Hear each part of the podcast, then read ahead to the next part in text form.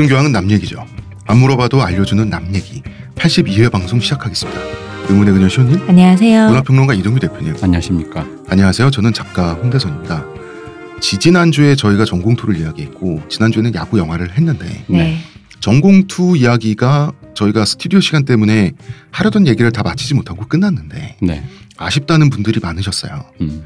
어, 사실은 전공투 자체도 자체지만 그런 식으로 혁명의 불씨가 커져서 확 지나가고 나면 그게 여파가 남아요. 그죠? 주로 이제 주- 주로 정신 세계에 그 여파가 남다 보니까 문화적인 곳에서 영화라든지 소설이라든지 하는 곳에서 그 시절은 어땠는지를 돌아보게 되거든요. 그리고 그 시절에 아직 머물러 있는 사람들이 새로운 것을 거부하는 현상도 생기고 그러면서 어떤 문화적인 갈등이랄까 소통의 방식이 조금씩 바뀌죠. 그 또한 이런 게 있죠. 그 뭐냐면은 만약에 이제 우리가 거기까지만 얘기를 하고 이제 끝냈을 때 네. 오해를 하시면 운동권 하는 애들은 하등 쓸모 없다. 세상이 알아서 발전하는데 아. 나대고 지랄이야. 뭐 이런 거 있잖아. 이렇게 볼 수 있는데 그건 아니다라는. 그러면 그건 아닌데도 불구하고 그 사람들이 탄압당하고 음. 사라져갖고 또 혹은 어딘가에서 꼰대나 뭐 이상한 사람들 되는 건 맞는데 음, 실패했거나 뭐 어디 저기 뭐 저 북에 가가지고 네. 트위터하고 있고 그러는데 그럼 이제 그 사람들이 남긴 게 뭐냐는 거지. 그게 그냥 그 자체로 흔히 말하는 후일담으로 아 정말 병맛이었어로 끝나는 것인가. 음. 아까도 말했지만 어떤 정신 세계에 어떤 무언가 그 이후에 영향을 미치는데 거기에 대해서의 긍정이든 부정이든 그 영향을 우리가 한번 얘기를 해봐야 된다는 거죠. 얘기를 해보죠. 대표님 말씀하신 그 그늘과 그 사람들의 또 다른 일부가 우리한테 제시했던 실험적인 도전 같은 거 있잖아요. 네, 그거는 동전의 양면처럼 같이 붙어 있는 거예요. 그죠. 네. 뭐 우리 눈앞에서 이제 잔재 적폐니까 치워버려야 된다. 아니다. 그때 혁명은 옳았고 아직도 그 정신과 열정 우리가 가지고 있어야 된다라는 차원이 아니라 우리 자신 우리는 다 그 문명의 수혜를 받고 있지 않습니까? 우리 자신을 좀더 어, 알아보기 위해서 우- 나 갑자기 왜 이렇게 진지해지고 있지? 몰라. 그냥 하죠. 광고 듣고 와서. 아 맞아요. 광고 듣기 전에요. 저 하나 정정하고 갈 거 있어요. 뭐야? 제가 저번 시간에 그 완벽한 클렌징의 소매가 나오는 그 애니메이션이 포카혼터스라는 애들이 헷갈렸어요. 뮬란이었습니다, 음, 여러분. 그 클렌징 소매는 뮬란에 나옵니다. 어 이거 오리엔탈리즘 아니야? 어, 동양 여자들은 화장을 진하게 하지 뭐 이런 거였어? 아니죠. 몰라, 얼굴을. 허옇게 하지. 아, 그 사람들 말이야. 음, white 음. washing. Self white washing? 음, 그 영화 뮬란을 중국에서 싫어했었어요. 음. 음, 오리엔탈리즘도 오리엔탈리즘인데 왜 싫어했었냐면 만리장성을 뚫고 넘어오는 흉노족들을 막는 얘기잖아요. 그 이야기가 그런데 지금 중국 사람들 지금 중국 정부의 입장은 중화민족이라 그래서 한족이 아니잖아요. 음. 그 만리장성 바깥에 다 있는 하나죠. 민족들도 다 우리라는 거야. 다, 다 중국인이라는 거야. 진짜? 그게 있죠. 중국은 한족 우대 아니에요? 우대지만 그거는 이제 숨기는 거죠. 말하지 않고 어필하는 것은 그거 아니지. 공식적으로는 모든 아니죠. 사람 다. 음, 그러니까 티벳 독립 못하게 하는 것도 다 우린데 왜? 악한 마음이 피어오르지만 말하지 않겠습니다. 말하세요. 싫습니다. 궁금해지잖아. 아, 이게 제일 나쁜 거야. 음, 아, 음. 나 뭐, 방금 뭐 생각났는데 아니야 됐다. 이게 제일 나쁜 거야 대표님. 그냥 내가 얘기했잖아. 악한 마음 피어오른다고. 음, 악한 마음 동규. 음. 어. 어, 저희가 이 이야기를 하게 되는 것은 결국 그분께 가기 위한 여정 중에 하나입니다. 그 명예백인 그분이죠. 아허. 어허. 명예 흑인 백인 아, 뭐라고 뉴타입? 인종. 어. 아, 맞아, 음. 맞아. 명예 흑백, 명예 명예 체스판. 황인종은 아니야. 우리도 있잖아. 음 이걸 뭐라고 해야 될까? 타라 입구 뭐, 뭐, 뭐 동도서기 도대체 뭐야 이거 이거 뭐라고 해야 돼? 그 모든 것 어쨌든 내가 뭔가 극복하고 싶었던 모든 것 동흑서백 뭐 이런 거죠. 아. 네. 동가서독 뭐 이런 거 어, 이분께 가기 위한 여정을 저희가 어, 진도를 안 빼고 있었어요. 그, 그, 오늘 좀 뺐으면 좋겠고 음, 결국 하게 됐습니다. 혁명 이후의 풍경입니다. 광고 듣고 오겠습니다. 저한테서 뭐 달라진 거 느껴지지 않나? 뭐요? 아니 그내 반짝반짝? 머리에서 반짝반짝이 아니라 빽빽 흑채가 맞다 이거 흑채는 아닙니다. 그럼 뭐 한방? 사람의 머리카락은 동물의 털이라는 거지. 그래서 동물 세포로 모근을 복원한다는 거지. 어떻게 돼? 가능합니다. 티스템 연구소의 동물줄기세포 배양액은 거짓말을 하지 않습니다. 나 이거 되는 거 보고 진짜 충격받았다니. 지금 티스템 두피 클렌저와 두피 에센스를 검색해 보세요. 과학이 당신의 모발에게 주는 선물 티스템입니다. 자 전공 투는 실패했어요. 실패하고 나면 어, 그 전공투에 몸담았던 사람들도 있을 것이고 음. 같이 뭐 데모에 꼈던 사람들도 있을 것이고 관찰만 하는 사람들도 있었을 거예요. 네.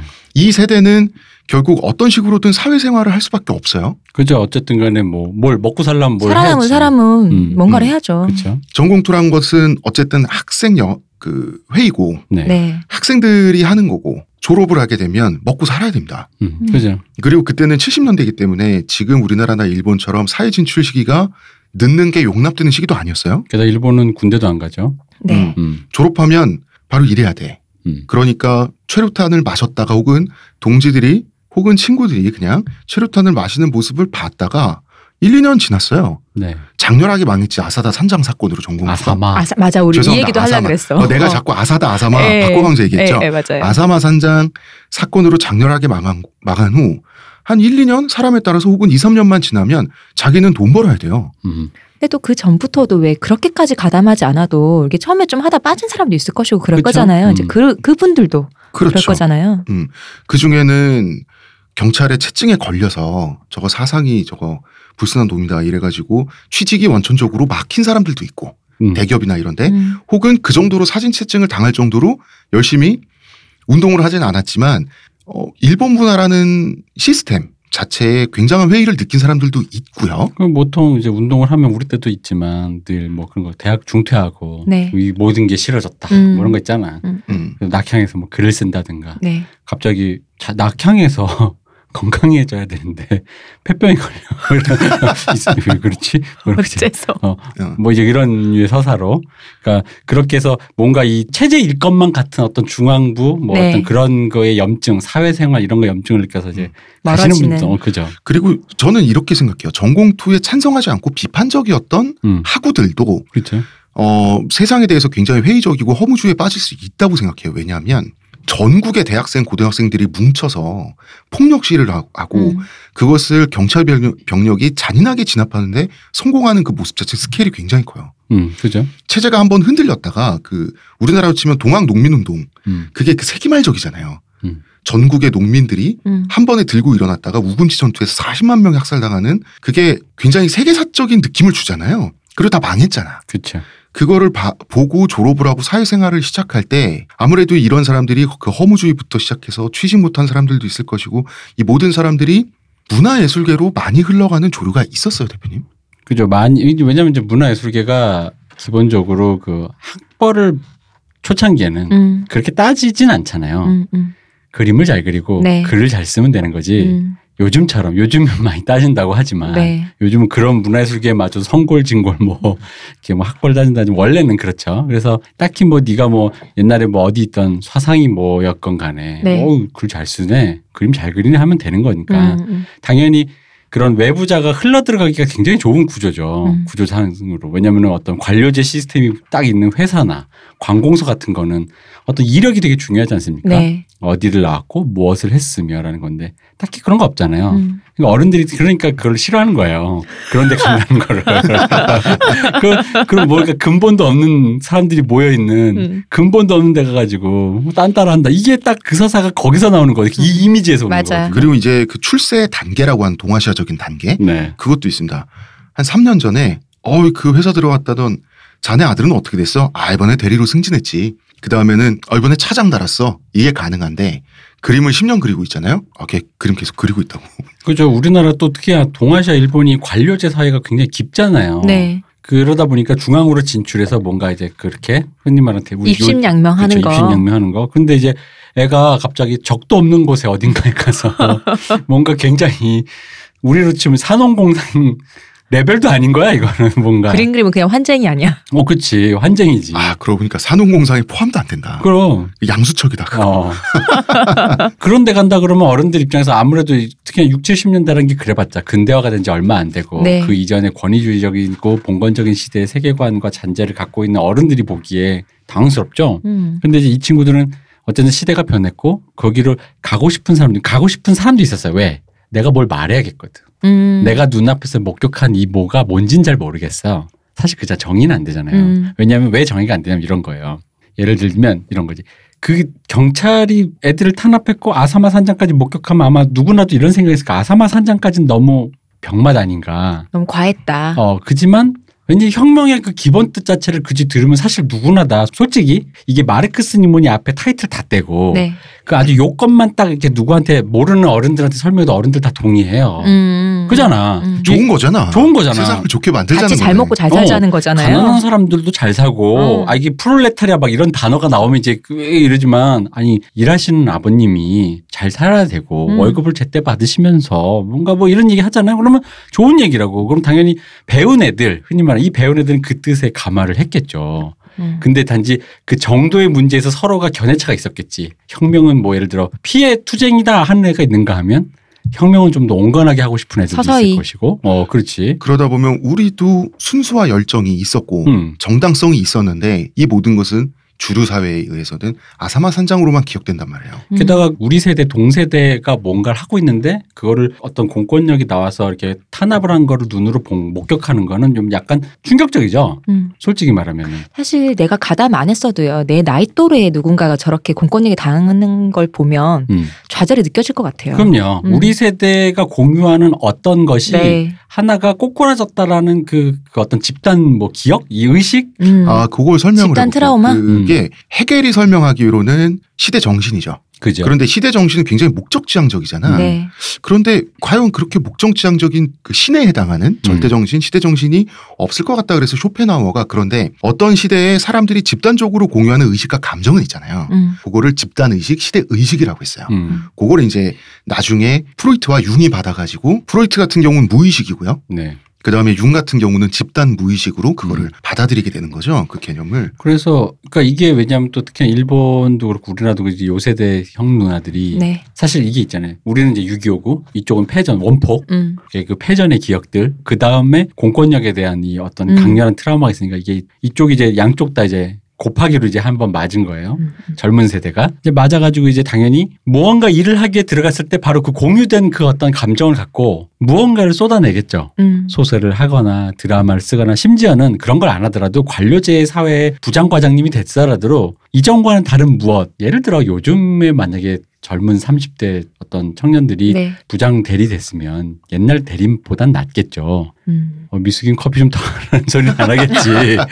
이- 이런 식의 어떤 것 있잖아요. 음. 시대가 공유하는 어떤 것을 갖고 영 들어가겠지. 안 하진 않지만 그렇지. 예전보단 줄었죠. 음. 오늘 거래처 모셔야 되니까 음. 치마 짧은 거 입고 와. 어, 그렇지.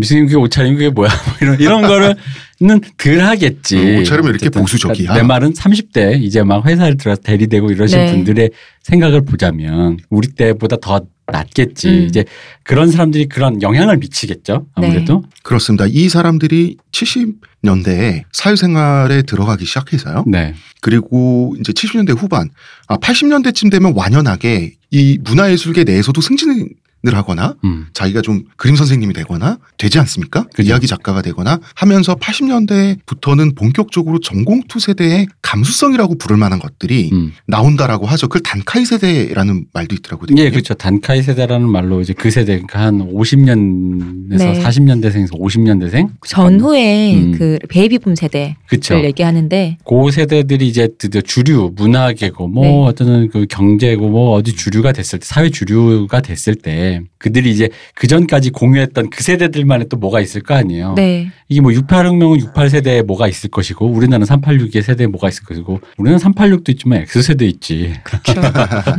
그런 세대들의 어떤 그런 뭔가 무언가를 그러니까 이제 당연히 그들이 스피커를 쥐는 거니까 음. 이제 사회에서 이제 드러나게 되겠죠. 그것이 뭐가 됐든 그게 무슨 기업의 이념이든 네. 애니메이션이든 소설이든 뭐 비슷한 거 비슷한 감성의 어떤 집단적인 의식이라면 이런 걸 것 같아요. 어, 예를 들면 저는 서태지와 아이들에 관심이 없었어요. 네. 학창 시절에 친구들은 다 열광했지. 음. 저는 이제 다른 노래를 들었는데 뭐 그럴 수 있잖아요. 그런데 제가 서태지와 아이들의 광팬이었던 적도 없고 지지했던 적도 없지만 지금 와서 뭐 서태지와 아이들 그뭐 먹는 거야? 만약에 젊은 세대가 어리신 분들이 이런다면 내가 만약에 좀 서운할 수 있잖아. 음. 그거는 서태지에 대한 내 개인적인 지지와 상관없이 서태지에 열광했던 우리 세대 있잖아요. 음. 그거에 대한 집단적인 어떤 감정을 나도 완전히 분리돼 있지 않다는 얘기거든요. 우리 세대 그죠? 자체가 음. 가진 기억이잖아요. 그건. 음. 그렇죠. 어, 그래서 어릴 때부터 좀 이렇게 유명했던 연예인이 어, 좀 이렇게 불의의 사고로 죽거나 하면 네. 그 사람의 팬이었던 아니든 느껴지는 서운함 있잖아요. 음. 음. 단절되는 느낌 있잖아. 그죠. 그것도 넓은 범위로 말하면 대표님께서 말씀하신 그 집단적인 감정 같은 거 그렇죠. 음, 그런 게 있습니다. 그런 상태에서 전공투적이다, 전공투적인 감수성이 엿보인다, 음. 라고 하는 작품들이 나오기 시작합니다. 네. 보통 전공투의 실패를 우화적으로 잘 그려냈다고 평을 받는 애니메이션이라고 하면 대표적으로 폼포코 너구리 대작전이 있죠. 그렇죠. 그렇죠. 어. 뭐 평은 그렇습니다. 폼포코 너구리 대작전은 전공투는 한데 모여서 음. 사상을 지키기 위해서 가두투쟁을 하고 결국 실패합니다. 폼포코 너구리 대작전의 너구리들은 자기들의 삶의 터전이 있어요. 네. 그런데 이제 그게 개발되는 거야. 인간에. 의해서. 음. 어.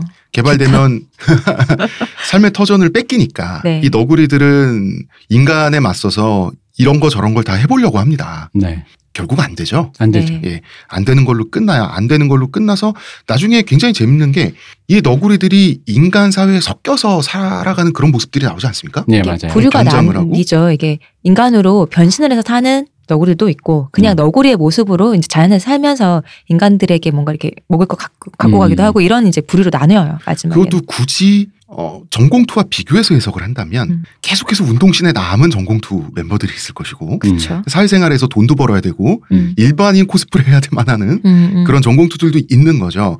그런 식으로 전공투의 처차, 처절한 실패를 우화로 그려냈다라고 하는데 이게 대중적으로는 많은 호평을 받은 게 사실이에요, 대표님. 뭐 일단 이, 이 영화는 다카타 이사오 감독님, 우리 네. 반딧불의 묘 네. 그 감독님의 작품인데 이게 이제 그 하나의 우화는 이거죠. 그러니까 전공투의 실패담이랄까? 전공투는 어떻게 해서 이렇게 이 사회 세- 세계로 흘러 들어가고 음. 그들은 남아서 무언가를 하려고 했었던가에 대한 우화적인 얘기뿐만 아니라 약간 또 이제 저는 좀 약간 이 영화를 보다가 좀 김이 샜던 거는 이 영화가 약간 이제 생태주의, 환경주의 약간 이런 식으로 이렇게 푸는 풀어요. 음. 당연히 그자 뉴타운이라는 게 자연과 개발과 파괴잖아요. 개발, 어, 개발 담론에 대한 굉장히 비판적인 시각인데 음. 뭐 그게 나쁘다는 건 아니라 그렇게 푼다고 하기에는 조금 이제 너무 이게 우하다 보니까 뭐 그냥 그렇게 넘겨볼 수는 있는데 저는 사실 그- 그런 게 있어요. 좌파 담론을 막 이렇게 뭐 세계의 변혁과 뭐 이런 거를 꿈꾸는 사람이 나중에 생태주의 이런 거 하면 약간 기미 되거든요. 왜요? 아니, 그러니까 약간 약간 수순 중에 하나잖아. 약간 음. 우회로 같은 느낌인 거예요. 아, 이쪽이 안 되니까. 야, 나는 솔직히 어떤 느낌이 드냐면 업종 변경 음. 그런 느낌이 안 들진 않는다는 음. 거야. 솔직히 말하면. 그러니까 그게 뭐 그분들이 좋은 일 하는 것도 맞고 뭐 어떤 뭘 지키고 싶은 가치가 있는 것도 맞는데 그러니까 제 생각은 뭐가 있냐면 그러니까 다 그렇다는 게 아니라 음. 어떤 그런 일련의 생태주의들이 뭐가 있냐면 이런 거죠. 그러니까 개발 담론에 맞서다 보니까 자연을 지켜야만 하는 어떤 당위라든가 윤리적인 거 있잖아요. 네. 그래서 인간의 개발은 되게 윤리적으로 비도덕적이고. 비도덕적인 것 그런 식으로 판단하는데 나는 그게 음. 좀좀 솔직히 별로라는 거죠. 그치 인간의 개발은 자연에 대한 탄압으로 해석이 되는 음. 거죠. 음, 음. 근데 그렇게 따지면 그, 그 이유는 인간이 인구가 너무 많아서예요. 음. 이 지구가 인간만 없어지면 돼. 맞아요. 어. 음. 그러면 다 남자들은 다 정관 수술하고 있잖아. 그럼 돼. 프리섹스 정관 수술하고 프리섹스 해. 괜찮아. 좋네요. 어. 그 그럼 그럼 되는 거야. 그러면은 한 50년 안에 환경이 돌아올 거예요. 그러니까 나는 그러니까 그게 가치 판단적인 문제는 아니라고 보고 정도의 문제고 왜냐하면 폼포코 너구리 보면은 그 장면이 있어요. 음. 마지막에 이제 왜 우리 모두 모아 옛날에 그 모습 이러면서 돌아가는 그 모습이 음. 난 사실 이 사람들 어쨌든 간에 우하긴 하지만 이 사람들 너구리잖아. 자연이잖아. 음. 네. 자연이면 옛날로 돌린다 그러면 나는 무슨 고대적이 뭐 그런 어. 원시림인 줄 알았어. 어, 근데 어. 그게 옛날 논과 밭이 있는 옛날 꼴랑. 시, 꼴랑 시골인 거야. 그럼 그게 뭐냐면 여러분들 알죠? 농사라는 게 굉장히 자연 그 파괴적이잖아. 자연을 파괴하는 어. 거예요. 논과 밭이라고 하는 건 인공 구조물이죠. 어. 자연 파괴적이고 거기다가 농사를 짓는다는 것자가 너무나도 인간의 노동을 갈아넣다 보니까 네. 인간에게 좋은 시절이 없어요. 애는 태어나자마자 반일해야 돼. 그렇지. 엄마들이 그거 안 시키려고 애를 학교를 어거지로라도 보내서 우리 집을 일으켜달라고 한 거잖아. 음. 펄벅 여사가 대지에서 네. 네. 묘사한 중국 여성의 출산 장면이 굉장히 충격적이잖아요. 딸도 죽이잖아요. 음. 아니 아니 배가 남산만한 음. 만삭의 임산부 여성이 그 떼약볕 아래 일을 하는 거 묵묵하게 그지 그지. 음. 땀을 흘리면서 음. 그러다가 산기가 느껴지는 거야. 음. 애를 낳아 혼자. 음. 그래서 젖을 물리고 또 일하는 거예요. 방금 몸조리를 노동으로 그 안에 나왔던 그 주인공의 와이프가 아내가 그 이제 먹고 살 게 없는데 이것도 농경 사회가 만들어낸 음. 거예요. 먹고 살 게 없는데 애를 또 낳는데 어떻게 됐어? 그러니까 애가 낳, 낳자마자 죽었다고 했는데 아이 목에 자국이 있는 거야. 음. 딸이었거든요. 그러니까 딸이라 죽었다기보다는 먹고 살 게 없으니까 물론 아들이면 그랬을 수도 있지 노동자로서 있으니까. 근데 어쨌든 그것도 농경 사회라서 그런 거잖아요. 음. 어떤 면에서. 그러니까 그 이런 식의 생태주의로 가, 가서 굳이 우화적으로 했지만 기껏 묘사한 게 약간 그런 가치 판단적이고 음, 그리고 음. 굳이 묘사한 꼴랑 회상의 옛날 옛날 과거가 고작. 어, 고작 농가밭의 어. 농경사회라는 거는 이 애니메이션이 솔직히 이 애니메이션 잘 만들고 좋은 애니메이션이 네. 맞는데 이 애니메이션 품격을 이 점수를 내가 점수 빼는 거 있잖아 네. 그걸 하면 그게 이게 1점 2점씩 이렇게 계속 깎게 되는 어쩔 수 없는 기제인 거예요. 여기서. 속 빠지죠. 어. 폼포코 너구리 대작전 보다 보면 되게 재밌어요. 유쾌해요. 되게 재밌는데 마지막에 엔딩 크레딧이 올라가면 어떤 느낌? 되게 얄팍한 느낌을 줘요. 그죠 얄팍하지 그러니까 그 부분이 되게 얇은 거예요 왜냐면 이게 그건 가치의 문제가 아닌데 그래서 그러니까 그분들이 좋은 일 했어 예를 들어 이, 이 너구리들이 전공투로 쳐보자 이거야 네. 혁명에 실패했어 아이 그래 좋은 일 했고 그 중에는 병맛도 있고 그 음. 중에도 극, 극단적으로 뭐 하시는 분 있잖아 사람 사는 게 다. 그렇잖아요. 그치? 극단적으로 하는 사람도 있고 바보 같은 사람도 있고 착한 사람도 있는 건데 우리는 실패했지만 우리는 여기서 뭘 배울 것인가 이렇게 나가야지 네. 이제 우리가 실패했고 그래서 우리가 그리워하는 건 무엇이고 이러면서 약간 난 사실 그 농경 사회가 나오는 순간 솔직히 무슨 생각이냐면 되게 퇴행적인 거야 음. 이거야말로 퇴행 아니냐. 음 그리고 이런 것도 있 습니다. 인류가 인구 밀도가 높아질 때마다 음. 지금까지 항상 그 힘든 노동력을 들여서 굳이 도시란 걸 만들어 왔어요. 네. 음. 굳이 도시가 있을 필요는 없어요. 우리는 우리 일단 물뚝심송이 나와서 나오셔서 네. 하셨던 도시의 승리랑 이 그 모든 책에서 네. 이미 얘기했잖아요. 인간이 발명한 것 중에 최고가 도시예요. 음. 도시는 어 뭐 비정한 도시 법칙과 따뜻한 생태 환경이라고 하는 그 반대되는 구도는 사실 굉장히 몽상적이에요. 음. 도시가 말이죠. 도시는 같은 인구를 부양하는 데 있어서 음. 도시는 환경을 덜 파괴합니다. 음. 우리 생각과는 반대로. 도시가 외려 친환경적이죠. 아니 그리고 친환경적이죠. 잔인한 뭐 도시의 비정함이라면 그러면 알까 가지고 해변에서 바다로 기어가는 그 수많은 거북이 새끼를 이때다 하면서 잡아먹는 갈매기는 그럼 비정하지 않나 그렇게 치면 음, 이게 비정한 사- 세계의 논리지 그게 음. 그 지금의 우리의 난방 이것이 우리 난방 다 기름 떼어서 하는 거 이것이 공기를 오염시킨다라고 하는데 가스 안 들어와요? 뭐 기름이 됐든 가스가 됐든 공기를 오염시킨다고 하는데 오염되죠. 네. 되는데 바로 그 방식을 취하기 때문에 덜 오염시키는 거예요. 나무 배서 할 거예요. 그러면 그게 훨씬 더 벌목과 그 그죠? 매연과 그게 훨씬 더 환경을 해치는 건데. 저 인구가 많아서 그렇다니까. 그래서 우리나라보다 음. 공기 오염이 북한이 훨씬 심합니다. 음. 음. 북한은 나무를 때기 때문에 네. 공기 오염이라고 하는 것은 어 그러니까 매연 같은 게 다 타고 남 남은 불순물들이잖아. 네. 불순물이 많을수록 공기가 오염되죠. 네. 당연히 석유가 가장 pure한 재료고 음. 음. 기름이 그죠? 그다음에 석탄이고 정제유니까요. 그렇죠. 그 다음에 가장 정제가 덜 된 자연 상태 그대로가 목재인데 그 목재를 때면서 뭐 고기 구워 먹고 하는 건 전형적 풍경일지 몰라도 굉장히 어, 자연 파괴적이라는 거지 음. 사실은. 자연 파괴하는 너구리들. 아니 너구리도 거기 보면 너구리 되게 많잖아. 그 정도 너구리면요 뒷동산 다 다, 다 끝나. 너구리가 잡식성이라 가지고 어. 뒷동산의 생태계는 이미 끝났어.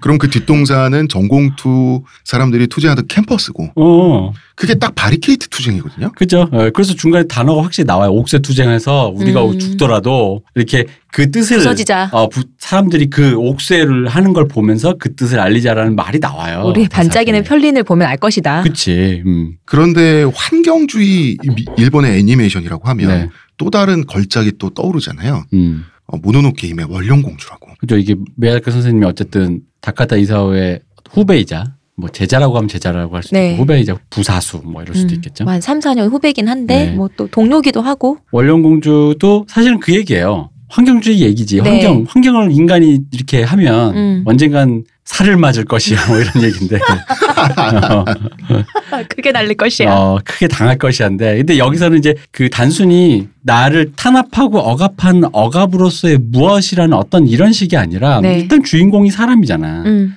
사람 그 자체가 이미 자연에 이렇게 이거를 뭐야 그거를 자연을 이용하기도 하고 침해하기도 네. 하면서 사는 어떤 주체인 거예요. 그리고 너무 세련된 게 두 가치의 충돌이 아니에요. 음. 잘못된 가치와 좋은 가치의 충돌이 아니라 두 욕망의 충돌이에요. 맞아요. 음. 나도 일해야겠고 저쪽도 우리도 살아야겠잖아. 우리도 음. 살아야겠고. 그래서 중간에 보면 나오는 게 왜 중간에 여성 마을 나오잖아요. 네. 페미니스트 마을. 네. 그 페미니스트 마을 에보시 마을. 어, 대장 네. 여성 그 대장이 에보시. 되게 막 지금의 만약에 단순하게 할 거면 요즘 시- 식으로 치면 아마 단순하게 아무 생각 없는 그런 예술가가 예술가 코스프레 하고 싶으면 이렇게 했겠지. 근데 여성 페미니스트 놔주고 이 사람이 되게 좋은 가치를 담지해 음. 이 마을을 가진 음, 사람. 음. 그래서 이 여성, 여성, 에코, 자연 이래가지고 그쪽으로 가는 어. 거지. 그쪽으로. 가서 어. 자연과 함께 하나 돼서 여성 뭐 해서 그 안에 잉태된 생명 이렇게 갔을 거야. 근데 에봇이 그 사람들이 자연에 그 들어가서 이 사람도 되게 개발 쪽으로 오히려 좀 더 가는 네. 사람이니까. 근데 그렇다고 해서 이 사람을 악하게 그리지 않아요. 음. 이 사람은 이 사람의 필요에 의해서 개발을 하려는 거고 음. 자기 필요가 있는 거예요. 본인이 믿는 가치가 있잖아요. 그리고 그 산에 있는 그 어떤 이 정령들 뭐 그런 자연들 자연도 자연으로서 자기가 살아야 되는 생존권이랄까 일종의 뭐 그런 게 있는 거지. 인간도 마찬가지고. 음. 그런데 자연이 결국 파괴되잖아요. 그죠? 그 모습이 너무 비통하잖아. 음. 옳고 그름을 떠나서 음. 왜냐하면 이 사람은 이거를 미학적으로 그렸어요. 그 중간에 그 너무 기- 아름다워. 그 뭐야 그 사냥 뿔량 그 어쨌든 정령의 사슴신이라고도 최고, 어, 하고 뭐. 기린. 기린 이라고도 음. 하는. 네. 그분이 아무 속절 없이 목이 댕강 잘 때 네. 그때 되게 마음이 그 어떤 그 뭐죠 무슨 석불이야 그거 아, 저기- 그 밤이한 석불. 그래 그래 밤이한 석불처럼 그 알카에다가 어. 네. 석불 뽀개듯이 아니 사실 석불이 돌 깎아서 만든 거니까 자연 파괴한 거지 근데 그렇죠. 그잖아 굳이 거기 있으면 음, 있을 필요 없어 그거 근데도 어쨌든 누군가가 만들어 놓은 어떤 것이고 그것도 인류의 유산이잖아. 유산이잖아. 근데 네. 그거를 자기의 이상과 종교에 관해 안 만다고 뽀개버리는 그 행위 음. 자체가 내 마음에 어떤 그 스산함을 불러일으키는데 네. 정말 그 속절없는 저 그치, 저걸. 어떡하지? 어. 그러니까 어찌해야 할지 모르는 그 감정을 주잖아요. 마치 이런 거 있잖아. 내 용돈 모아서 아빠 몰래 프라모델 사서 모았는데 아빠 술 드시고 들어오셔서 뭐 이딴 걸 해 공부는 안 하고 가서 꽈직 해버릴 때그 기분 있잖아. 그런 거란 말이지. 그런 기분을 느끼게 해주는데 그게 사실 거기에는 적어도 미야자키가 그 감독이 그렸던 전 느끼기엔 옳다 그르다는 없어요. 음. 음. 그 이게 너무 안타까운 일인 건 맞는데 네. 이걸 어떻게 해야 되지라는 거지. 음. 근데 결국 살은 맞을 것이지만 그럼 우리가 이걸 어떻게 해야 될 것인가로 가는 거지. 살 맞았으니 너희 인간은 나쁘고 어. 개발 담론이 악한 윤리적으로 나쁜 이렇게 얘기하지 않거든 그렇지. 원령공주가. 근데 그렇게 센통이다 말하면. 진짜. 않단 말이야. 어. 그렇게 말하면 진짜 허무한 얘기잖아요. 그럼. 그래서 뭐 어쩌라고 그래서 그럼 인간 다 죽어야지. 먹지 마, 입지 마, 어. 음. 그 살지 마. 애니메이션. 하면 안 돼. 애니메이션 어. 종이로 하는 건데. 그러니까 애니메이션 하면 안 돼. 물감 어디서 나와 어. 지금? 미야자키 하요 감독의 방식이 또 너무 세련됐던 게 그 사슴 그 상스러운 동물 음. 정령이 그 목이 이렇게 네. 댕검하면서 굉장히 처참하게 죽잖아요. 그러면서 엄청나게 많은 피가 그 숲 안을 적시잖아요. 근데 그 피에 의해서 새싹들이 막 나오잖아. 네. 처음에 그쵸. 네. 음, 어. 그래서 이게 어떤 미신의 시대, 음. 어떤 특정한 대상을 믿는 시대에서 범신, 그 스피노자 우리 방송했었던 음. 그 범신의 시대로 가는 그런 어떤 그 우화도 보여주는 것 같거든요. 그리고 거기다 그 이제 새싹이 난 이유 중에 하나가 보통 이제 그러면 끝이어야 되잖아. 그- 어. 자연은 맞아. 이제 어. 끝났어. 근데 그게 아니잖아요. 어. 그건 그거대로 이제 지속되는 거죠. 지속되는 거고 우리가 그럼 어떻게 해야 되는가 이제 포커스를 맞추는 거지. 자 이게 비극은 내가 늘 얘기하는 거. 자 그래서 어쨌든 비극은 벌어졌어. 음. 이건 어쩔 수가 없어 이제 이제 이건 주소 담소. 그럼 이제 어떻게 할 거냐라는 거지. 그 모노노케 히메에서 두 번이나 나온 대사 있잖아요. 살아 있으니까 됐지. 음. 살아 있잖아. 음. 그런 거 좀 살아 있으니까 가야죠 앞으로. 우리가 여러 번 한 얘기지만 진짜 훌륭한 예술의 특징이 결론을 제시하지 않고 음. 질문을 던지는 걸로 끝나는 음. 훌륭한 영화들이 많은데 원룡공주가 딱 그래요. 그죠. 이분이 원령공주 로 거의 제가 이분의 애니메이션을 많이 봤지만 사실 이분의 애니메이션 재밌긴 한데 음. 제가 진짜 가슴 깊이 아 머니볼 보듯이 음. 아 재밌다 이런 느낌은 사실 원령 공주가 유일해요. 나우시카나 뭐 그냥 그냥 재밌었어요. 재밌었다 음. 그냥. 근데 아 뭐 이런 건 없었는데 원령공주는 아 이랬거든. 근데 사람이 역시 너무 갑자기 무리하게 이렇게 감동을 주면 급, 급하게 삭더라고. 첫 타를 너무 센 걸 치셨어. 그래가지고 이분이 이후로 필모가 너무 안 좋아지는 거야. 그래가지고 아 이게 아 역시 그게 그게 마지막 뭐 그런 거 있잖아. 그 뭐야 마지막 그거. 불꽃 개혁발 지 구, 지구 지구인들 모아줘 이거 어, 원기옥 같은 원기옥. 거였나 뭐 이런 네. 느낌 있잖아. 에네르기 팔을 그때 어. 쏘시고 그랬나라는 생각이 들었습니다. 아, 원령공주는 진짜 보는 내내 되게 슬펐어요. 그죠. 어. 계속해서 그리고 너무 슬펐어요. 아름 그 슬픔을 주기 위해서 음. 자연을 너무 아름답게 그리잖아. 음. 왜냐면 이제 원령공주가 그의 작품에서 봐도 유일하게 조금 뭐랄까 어둡잖아요. 음. 다른 거에 비해. 그러니까 우리 약간 또또로 봐봐. 그렇지 소년 소녀 아 그래 내가 또또로는 내가 인정한다. 또또로. 또또로 진짜 진짜 그건 진짜 극한의 최고 작품인 것 같아요. 왜냐면 제가 그걸 극장에서 봤는데 네. 더빙판 그냥 외화판 네. 이렇게 봤어요. 근데 더빙판이 너무 궁금한 거야. 음. 더빙판에 갔더니 아니나 다를까 어린애들이 너무 많아. 엄마들이 어린애를 데리고 와서. 애들이 계단에서 다 뛰어다녀. 이미 그걸 놨어. 그 나도 놨어. 계단에서 뛰든 말든. 그래 나는 근데 내 태도가 잘못됐다는 걸 느꼈던 게 나는 오히려 영화 매니아로서 이 영화를 관- 진지하게 보려고 하는 나의 자세가 글러먹은 거야. 음. 이 영화는 어린이들을 위한 일단 기본적인 목표가 그렇네. 영화 우리가 뭐- 아니니까. 이상한 게 또또로가 나오는 순간 있잖아. 그 버스 정류장에서 어. 그 순간 애들이 뛰던 애들이 그 자리에서 다 계단에 앉아서 그때부터 여, 와 봐. 조용해져 그 다음부터 끝날 때까지 다 봐. 자기 자리가 어딘지도 모르고 계단에 앉아서 이전에 또로 또또로인가. 손잡고 보고 있는 거야. 이렇게 보면서 우와 이러는데 나 그때 이 사람의 위대함을 느꼈어요. 음. 이게 농담이 아니라 진짜 야 이렇게까지 엄청나구나 이게 이게 그냥 예술이지. 그냥 보는 맞아. 보자마자 애들이 안다는 거 아니야. 알아요. 이야 이러면서 사실 토토로. 저 처음 음. 봤을 때 저 나이 먹고 봤거든요. 근데 처음 봤을 때 사실 토토로가 귀여우면서 좀, 좀 무서웠거든요. 음. 입이 막 엄청 커지고 전 고양이 버스 좀 무서웠었어요. 배 음. 열렸다 닫혔다 그러잖아. 어. 근데 그거를 아무런 그런 거 없이 받아들이는 거잖아요. 그러니까 그게 애들은. 온데 그 약간 무서운 느낌 때문에 근데 그게- 신비롭잖아. 근데 어, 애들이 어, 어. 애들이 자기만의 세계에서 부모들 몰래 갖고 있는 불안과 공포의 세계 있잖아요. 음. 그것도 사실 토토로 자극해. 기가 언니와 언니와만. 떠나는 모험 음, 여행. 음. 그러니까 애들이 오히려 옆에서 이제 무슨 씬이 나올 때마다 우와 우와 이러니까 더 오히려 내가 영화를 보는데 더 신났었어. 음. 더 흥이 나는 거야. 음. 어, 마지막에 그 저기 여동생 찾을 때 네. 내가 애들이랑 같이 울었다니까. 어, 아니 이게 애들 때문에 더 이게 고양이 되더라고. 감정이. 애들이 옆에서 훌쩍훌쩍 우는 거야 막 어, 어떻게 하는데 나도 막 눈물이 막 나는 거야 막오 이런 기분이구나. 아니, 나는 그걸 보면 인정. 되게 일차원적이구나. 거기서 그 어린 자매가 네. 오이를 먹는 장면이 나와요. 어. 오이를 너무 찰지게 맛있게 먹어. 시원하게 그지. 그래서 나는 그 토토로를 보고 오이를 먹었어요. 이 하야오 선생님의 작품에서 나오는 음악, 아, 음악이래. 음식은 유명하잖아요, 왜. 그죠. 그래서 그랬던 것 같아요. 원령공주가 좀 다크해서 제 취향에 맞았던 음. 거기도 한데 그런 기분이 있었던 것 같아요. 근데 그 뒤로 아쉽습니다. 원령공주는 왜 치로도 있잖아요. 이게 그게 약간 아쉬운 거지. 그게 그게 생각 치료도 괜찮은데 어. 그거에 비하면 또, 또 조금 이렇게 그럼 그- 미남용이 나오면 음. 됐어. 바람 계곡의 나우시카에 네. 네. 그 딱 한 장면 행글라이더를 타고 다니잖아요. 음. 그 여주인공이 음. 주인공 소녀가 어떤 계곡에 뛰어들 때 아마도 방사능에 의해서 거대화된 공충들과 함께 음. 그 부유를 하면서 공중을 이렇게 하는 장면이 있는데 음. 저는 그 장면 굉장히 좋아합니다. 음. 멋있어요. 이분이 비행 매니아잖아요.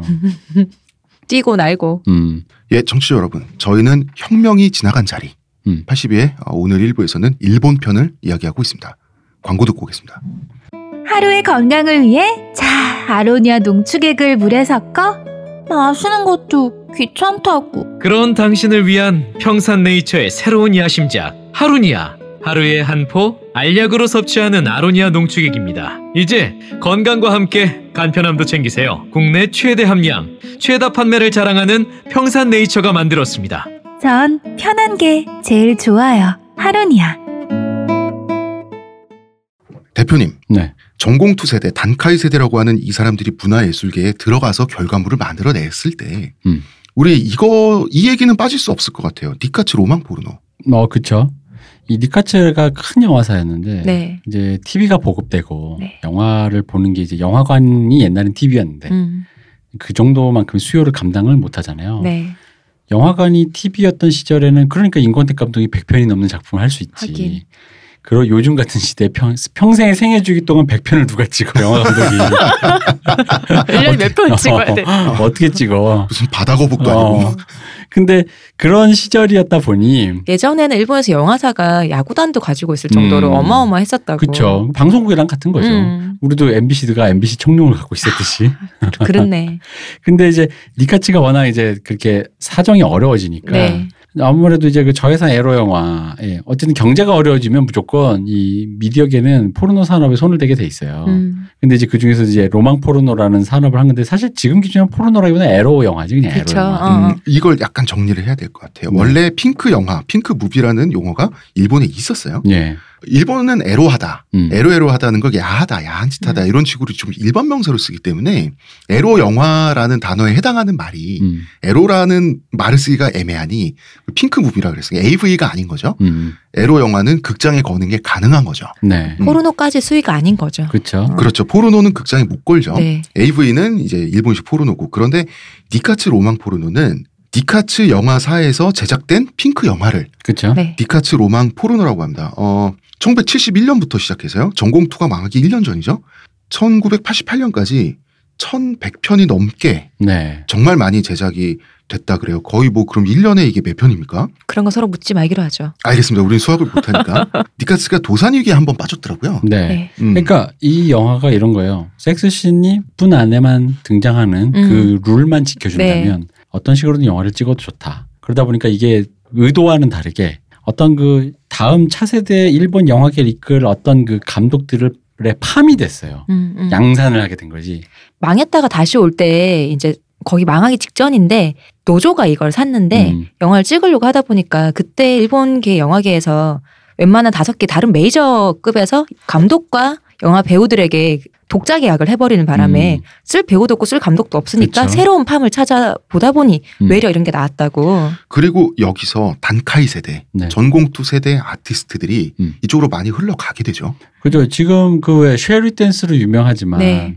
그 수호 마사유키 감독이라든가 회로라든가 큐어라든가 네. 도쿄 소나타로 유명한 구로사와 기요시 감독이 이걸로 유명하죠. 특히 구로사와 기요시가 그 이 니카츠 로망 포르노 때 찍었던 영화 제목도 특이해요. 이게 유명해요. 도레미파 소녀의 피가 끓는다. 이게 웃긴 게 학교 때 그거 우리나라 그 의역한 거 아니죠? 아, 원래 그대로인 거죠? 근데 이게 학교에서 이게 전설의 로망 포르노이자 대 지금 이제 어쨌든 그 당시는 이제 약진하던 일본의 신예 신예라기보다 일본의 이제 어떤 전성기를 구가하던 구로사와 기요시 감독의 초창기 작품인데 볼 네. 기회가 없는 거야. 어, 이거 어떻게 볼까 하는데 웃긴 게 이제 저희 학교에 노 교수님 계세요. 네. 진짜 그때 당시에 제가 학생이던 시절에 이미 은퇴를 앞두고 계신 어, 이 교수님이 그 약간 안 선생님 같이 생기셨는데 음. 집에 가면 이제 LD 그 당시 레이저 디스크라고 해서 이제 음. 그 영화를 담은 LD라는 게 있었어요. LD를 모 컬렉션하는 게 취미신 거예요. 저희 이제 후배가 우연히 이제 선생님 집에 컴퓨터 음. 잘 알다 보니까 컴퓨터를 받으러, 세팅을 네. 받으러 갔는데 어 선생님 진짜 LD가 많으시냐고 보는데 거기에 그게 있는 거야. 도레미파 소녀 여기 있다. 어 그래서 우리가 그걸 보게 되었어. 어, 비디오로 떠가지고 어. 학생들이 보게 된 계기가 됐던 거예요. 되게 웃겼던 교수님 게 덕- 덕분에. 음, 원래 그 영화의 원제가 따로 있, 었어요 네. 그 원제가 여대생 부끄러움 세미나. 딱 봐도 이제 로망 포르노스러운 네. 음. 작품인데 이 원제가 니카츠 제작사의 까였어요. 어. 아냐하다. 아, 어, 더, 더, 더 여대생이 어. 부끄러운 정도는 안 된다. 아, 그렇지. 여고, 소녀, 여대생이 아니라 소녀의 피가 끓어야 된다. 음. 해서 도레미파 소녀의 피가 끓는다.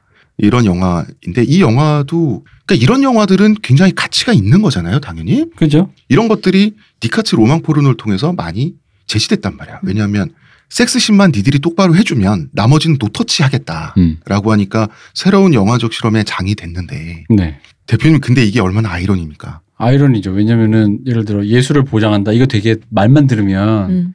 어쨌든 간에 예술 예술씬을 어떤 알아보는 뭔가 혜안 있는 제작자가 혹은 어떤 사람이 그래도 그럼에도 팔아야 되니까 어떤 음. 약간의 그 제한만 limit만 걸어준 상태에서 예술가들을 farm을 만든 것 맹기로 그러게요. 리버럴 전설처럼 보여. 어. 일본에는 이런 리버럴함도 있다 뭐 이런 건데 사실은 포르노 아니 그러니까 이게 에- 에로 영화잖아. 그러니까 파산 직전에 어. 살아나려고 몸부림친 거잖아요. 음, 에로 영화니까 에로신 찍으라는 거야. 어. 그리고 솔직히 말하면 이게 그 지금의 아이돌 그거와 똑같아. 아이돌의 어떤 그 외적인 요건이 중요하니까 음악은 별로 중요하지 않아지는 거와 마찬가지로 네. 그 컨텐츠가 중요하지 않은 거야. 이거 어. 파는 사람한테는 어떤 그냥 컨셉만 있으면 돼. 뭐 여고생? 도레미파 소녀? 피가 끓어? 이거 뭐야 이거? 뭐 이런 거야. 그냥 부끄러워? 뭐 뭔데 이런 것만 중요하고 그 안에 내용이 뭐가든 상관이 없다는 거예요. 그건 음. 뭐냐면 그 자체가 자본주의의 그 소비 담론이에요. 음, 음. 이게 되게 어떤 면에서는 폭력적이에요. 음. 자, 너가 어떤 영화를 찍어도 되지만 반드시 여고생이 됐든 여대생이 됐든 벗겨서 섹스하는 장면 갖고 와야 돼. 그래야지 우리도 돈 벌고 너도 연출료 받을 거야라고 하는 이 주문은 굉장히 자본주의적이고 날 것이죠. 그죠. 그래도 우리가 영화사라는 면은 있으니 다른 데처럼 그렇게 허투루 찍을 순 없다. 음. 그래서 다른 허접한 그런 에로무비 찍는 데보다 한 음. 세네 배 정도 돈과 세네 배 정도의 시간을 들여서 음, 그렇게 일단 찍어봐라. 이런 음. 거잖아요. 그런데 네. 그 신만 네가 보장해주면 어. 예산을 집행해주겠다. 뭘 10, 해도. 10분에 한 번 나와야 된다? 뭐 이런 대표님 거 되는데. 아티스트한테 네가 뭘 해도 예산을 집행해주겠다. 이 부분은 또 두근두근하잖아. 그지. 어. 근데 이- 그러니까 그 이거를 마치 잘못 오해하면 음. 일본에서 예술을 키우게 된이라든가 그러니까 전후가 바뀌는 거잖아요. 어, 그러면. 그런 식으로 오해를 하면 안 된다는 거지. 어. 이건 철저히 자본주의의 그 담론인데 이게 이제 그런 식으로 소비가 돼요 이후에 어. 특히 우리나라에 수입될 때 아니 로망 포르노란 이름이라고 왜 음. 로망으로 소비를 해? 그- 그치 진짜. 바로 그거야. 근데 이게 왜 그러냐면 그럼 한국도 저예산 영화를 하면 되지 않겠는데 이게 뭐가 있냐면요. 일본과 우리가 달랐던 게 일단 이게 있습니다. 솔직히 말하면 한국 영화에서 한국 영화에서 현재 네. 그 에로 영화를 찍는다는 건 약간만 과장을 보태자면 성매매 여성의 낙인 것 같은 거예요. 음.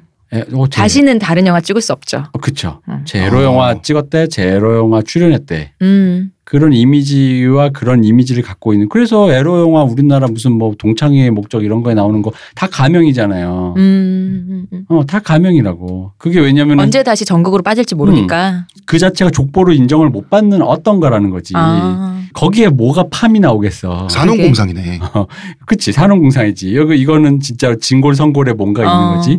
그럼 거기서 이런 팜이 나올 수 있는 그런 구조라든가 그런 거는 존재하지 않아요. 아 이거네. 마이너리그 선수 생활을 견디는 이유는 메이저로 가기 위해서인데. 근데 제 음. 마이너기 때문에 안 돼라는 거지. 어. 그 그러면 말이 안 되는 거잖아. 야구를 하지 말아야지. 시작부터 메이저로 가야지. 어. 그러니까 메이저로 가려면 영화학과 같은 데 출 나와서 단편 영화로 상주 좀 타고 어. 이렇게 메이저 길을 걸어야지 중간에 뭐 돈 없다고 돈 에로 찍고 어, 그러면. 에로 찍고 그러면 안 되지. 아, 이게 돈이 과- 없어도 견뎌야지. 음, 과거 시험 같은 그런 게 있구나. 약간 그렇죠. 어. 중간에 양반이 돈 없다고 값받치 한다고 뭐 이러면 어. 안 된다는 거죠. 음, 그러면 저저저 이러는 어디서 저런 가죽이나 만드는 저러는 뭐 이런 식의 어떤 음, 것이 음. 되는 거랑 똑같은 건데 그거와 마찬가지인데 여기는 이제 그런 관념에서 조금 자유로워졌던 거예요. 왜냐하면 워낙 수요가 많고 어, 그렇지. 음. 그게 그냥 소비가 되고 돈이 주- 되니까. 어, 주류 영화에서 어쨌든 간에 그 세대가 이제 세대 교체가 될 때 이 사람들이 원래 이제 인물들이 그 중간 뭐라고 해야 될까? 그러니까 중간 다리가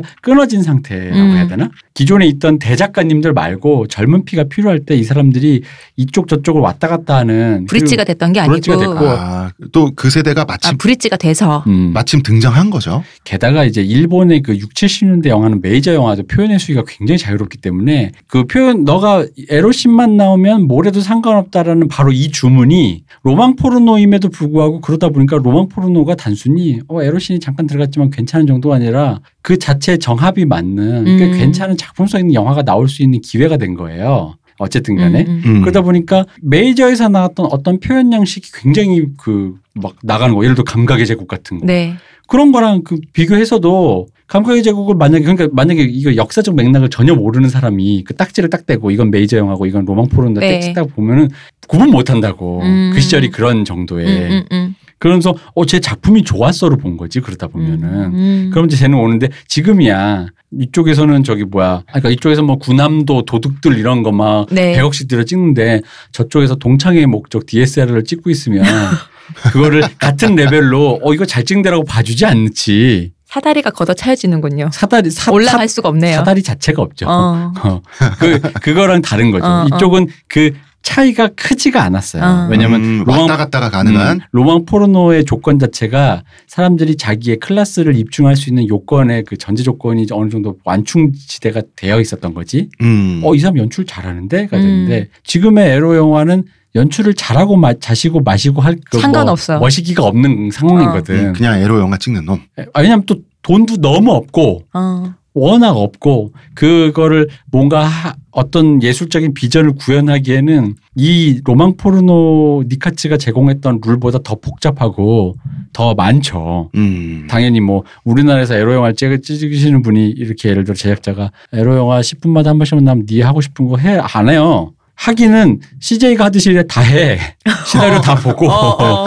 어 이건 좀 그렇고 뭐다 어. 해 다. 다 하니까 그 차이가 있는 거죠. 그 영화 뭐죠? 봉 감독님 그 영화 있잖아요. 음. 아티스트 복만대. 어, 네. 거기 보면 에로 영화 그 왜 제작 과정이잖아요. 음. 왜 그런 지금 대표님이 얘기하신 그런 거 시나리오 네. 보고 걷어차고 안 된다 어쩐다 막 음. 그런 거 딱 다 나오잖아요. 그죠. 왜? 그 복만대 감독님이 이제 저기 가끔 이제 메이저에 진출하셔가지고 이제 뭐 이런 거 할 때 뭐 하시다 보면은 가끔 행간에 왠지 그런 기분이 있는 거예요. 왠지 메이저에서 온 게 아니라 왠지 저쪽에서 왔다라는 어. 어. 떤 기분의 어떤 기분적 기분이랄까 어, 그걸 본인이 느끼고 괜히 자학개가 하는 그런 기분이 그거 있잖아. 어. 있죠. 어. 음. 요새 프로그램 되게 많이 나오시잖아요. 아, 그래가지고 왠지 어좀 약간 그런 그러니까 그게 음. 느껴지는 건 솔직히 좀 불편하거든. 음, 음. 그 사람은 그 사람의 그냥 필모를 찍은 건데 어, 감독이면 다 같은 감독이지. 이게 그렇잖아. 이게 우리 솔직히 그렇잖아. 성매매 옳다 나쁘다 얘기할 때 일단 그 성매매를 둘러싼 산업에 네. 그 어떤 그런 걸 떠나서 성매매 자체 옳고 그름은 잘 모르겠고 네. 솔직히 그 산업적인 걸 그 맥락 그- 함께 훑어야. 어, 맥락 함께 훑을 때 사회가 그것을 억누르고 있는 그 낙인 효과가 가장 지랄 맞은 거잖아요. 네. 응. 아, 쟤몸 팔았던 애래 이런 거. 음. 어?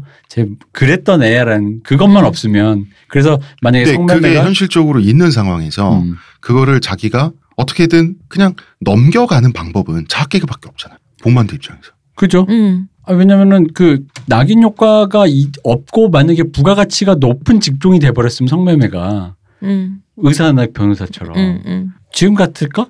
라는 생각이 드는 거죠. 음, 그럴 수 없지. 어. 음. 그러니까 나는 그 생각이 드는 거예요. 근데 이게 사실 영화계 내부에서는 약간 그런 기분이 있어요. 다들 부인은 해요. 부인하지만 음. 아무도 하고 싶어 하지 않고 가명을 쓰면 왜 가명을 쓰겠어.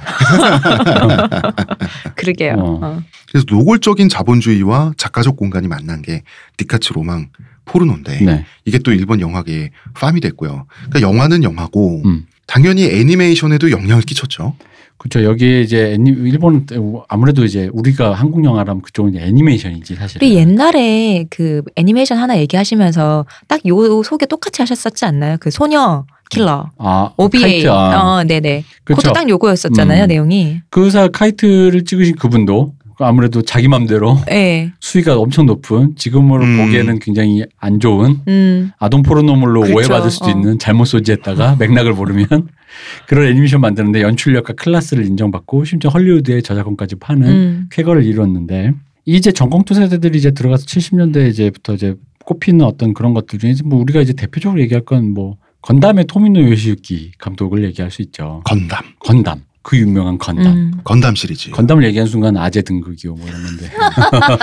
옛날에 어렸을 때 건담의 디자인을 그림 같은 걸로 접했을 때 너무 미감이 뛰어나가지고 비주얼 쇼크였어요. 너무 때- 예쁜 거야. 그 세계관과 기체의 디자인들이 저는 잘 구별 못해요. 아 그래요? 음. 네. 나도 건담 이후 세대는 몰라. 그때 우리나라에서도 막 그런 그 많이 나왔잖아요. 왜 음. 로봇물이 많이 나왔잖아요. 그래갖고 잘 구별 못해요. 저 보면서는 다, 음. 다 건담인가 다 태권부인가 약간 이런 느낌이라 전. 아마 건담이 뭐 그런 여러 가지 시도에 있었지만 네. 아마도 건담이 좀 더 대중적으로는 이게 애니메이션이 애들이나 보는 거야라는 인식을 조금 뒤흔든 음, 음, 음. 어떤 효시가 됐을 거예요. 그러니까 그 여러 가지 시도들이 있었지만 네. 건담이 좀 더 대중적으로 터진 거는 어, 전공투의 도전과 좌절이 음. 건담 시리즈 에 어떤 식으로 영향을 끼치게 됐을까요? 일단 이 토미노 요시유키의 별명이 학살의 토미노인데 학살. 자기 주인공을 다 죽여. 주- 예를 들어 건담 제트 건담 보면은 어떤 주인공은 다음 시즌에 금치산자로 나오고 어. 떤 애는 시즌 끝날 때 미쳐서 이게 완전 이게 이게 멘탈이 붕괴돼서 시- 미쳐버린 애가 음. 나오고 뭐 그래요. 이게 이게 다 죽고 뭐 그런 경향이 강한데 그건 뭐냐면 굉장히 이 사람이 그 흔히 말하는 허무주의적인 색채가 있어요. 네. 음. 그 세계와 투쟁하는 어떤 주인공의 어떤 뜨거운 이상 같은 게 있는데 그것이 세계 속에서 좌절되는 모습들 음. 음. 그걸 그린데 그걸 굉장히 현실적인 현실적인 사실주의적으로 그린 그려낸단 말이지. 음. 근데 이게 애들 보는 만화에서야 네. 우리 편이 선이고 우리 편이 이겨야지. 그렇죠. 근데 막상 하면 우리 편이 하는 말이 저 저게 하는 말이 더 맞는 말 같기도 해. 우- 그런가? 뭐 이런 생각도 들기도 하고 그리고 심지어 엔딩에서 네. 예를 들어 제트 건담 엔딩을 보면은 중간에 이제 이 전쟁이 전투가 마지막 전투가 다 끝난 다음에 이 너무나도 에너지를 많이 쓴 주인공이 미쳐요. 음. 그래서 구조대가 올 때까지 자기 건담 다 부서졌거든. 음. 거기서 이렇게 미쳐가지고 손 흔들어 이렇게 여기 어. 이러는데 되게 그러고 그 끝나버려. 어. 그래가지고 어 이게 그런 식으로 끝나면 어릴 때 보면은 충격받잖아. 동심 파괴되죠. 어 이건 동심 파괴도 아무것도 아니야. 이건 뭐 이래도 되나 이러고. 세상 다 죽어야 되는. 어릴 때는 그 무슨 뜻인지를 몰라가지고 음. 밤에 잠이 안 오는 거야. 그죠? 아니 맞아. 내 기분이 왜 이렇게 착잡하고 음. 잘못된 걸까? 걔는 괜찮을까? 어. 이런 생각 자꾸 들어. 근데 또 정보가 너무 없다 보니까 더 막막한 거야. 걔는 진짜 어떻게 됐을까 이런 기분 있잖아. 어. 음. 어, 도대체 다음 편이라는 게 혹시 존재하는 건가? 뭐 그런 정보가 어, 없잖아. 어, 정보가. 없으니까 더 막막한. 음, 지금이야 음. 뭐 차기작을 제작한답니다. 네, 뭐 네. 사실은 behind story가 뭐 이런 식으로 우리가 찾아보지만 없으니까 더 그 지금보다 더 막막한 기분을 느낀 채로 끝나는데 그런 찝찝함을 남기고 어. 근데 토미노 요시유키가 계속적으로 해- 얘기했던 거는 그 오히려 전공투 내부의 그 진짜 전형적인 좌절된 이상 같은 거잖아요. 그치. 이런 이 사람의 세계관이 이거 아닌가요? 개인이 음. 현실에 맞서서 현실을 바꾼다고 하는 게 얼마나 무지막지하고 막막한 일인가. 그죠. 그리고 인간이 인간과 커뮤니케이션 하는 것이 얼마나 한계가 있는 일이고 그것을 초월하기가 얼마나 어려운가. 음. 그리고 개인이 현실의 복잡성을 모르고 뛰어드는 게 얼마나 어리석은가. 그렇죠. 그래서 그런 얘기들에 대해서 쭉 가다 보니까 리- 흔히 말 real 로봇물이라는 게 드디어 여기 나온 거예요. 근데 사실 real 로봇물이란 말 자체가 형용모순이잖아. 그러게요. 왜냐하면 로봇이 리얼한 게 어딨어요. 과학자들이 그러더라고. 굳이 이족 보행의 로봇을 만들 이유가 없는데 어, 이미 거기서부터 그치. 거기서부터 글렀는데 뭐가 리얼이야. 뭐 어. 이족. 보행을 만들 거면 역관절이어야 된다 그러더라고요. 음. 새처럼. 그러니까 응. 그게 더 쉽다고. 근데 그 리얼한 느낌을 주잖아요. 음. 기체 디자인이 너무 예뻤는데 이게 사람이 보잖아요. 그러다 보면 사람은 사람처럼 생긴 게 싸우는 게 더 리얼하잖아. 우리 눈에는. 그치. 어, 어. 그러니까 그죠. 리얼인 거죠. 음, 음. 음 그리고 샤아 아즈나블도 아주 멋있는 악당이었어요. 샤아 아즈나블이 주로 이제 이 토미노 감독의 자아를 대변하는 거예요. 음. 좌절하는 그 이상을 품고 그 중간에 웃긴 게 제트 건담인가에 보면은 샤아 아즈나블 캐릭터가 젊은 그 주인공한테 한 대 얻어맞아요. 음. 얻어맞고 얻어맞고 그 유명한 대사를 날- 날려요. 이것이 젊음의 힘인 젊음인가 이래요. 근데 진짜 그 장면을 넣은 이유 중에 하나가 토미노가 확실히 좋은 예술가고 초기 좋은 예술가였다는 게 느껴지는 게 자기가 어느덧 네. 애니메이션의 신진이라고 생각했는데 그 애니메이션 제작할 때쯤에 새로 투입되는 스텝들을 보면서 자기가 이미 기성세대라는 걸 어. 느꼈다라는 거가 나는 중진이로구나.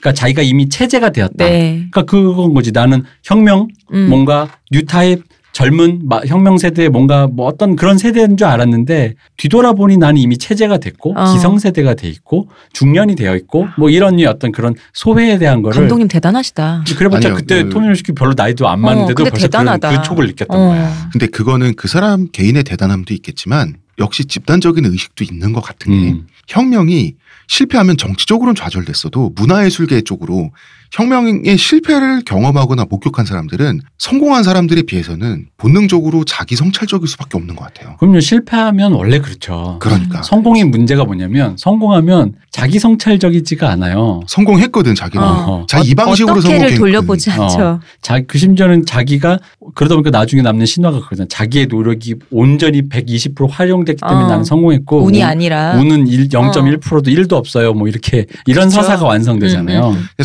사람은 자기가 성공했던 방식을 잊지 않잖아요. 그렇죠. 그런데 열- 그렇게 열심히 했는데도 실패를 해보고 나보면 사람이 더 관대해지잖아. 음.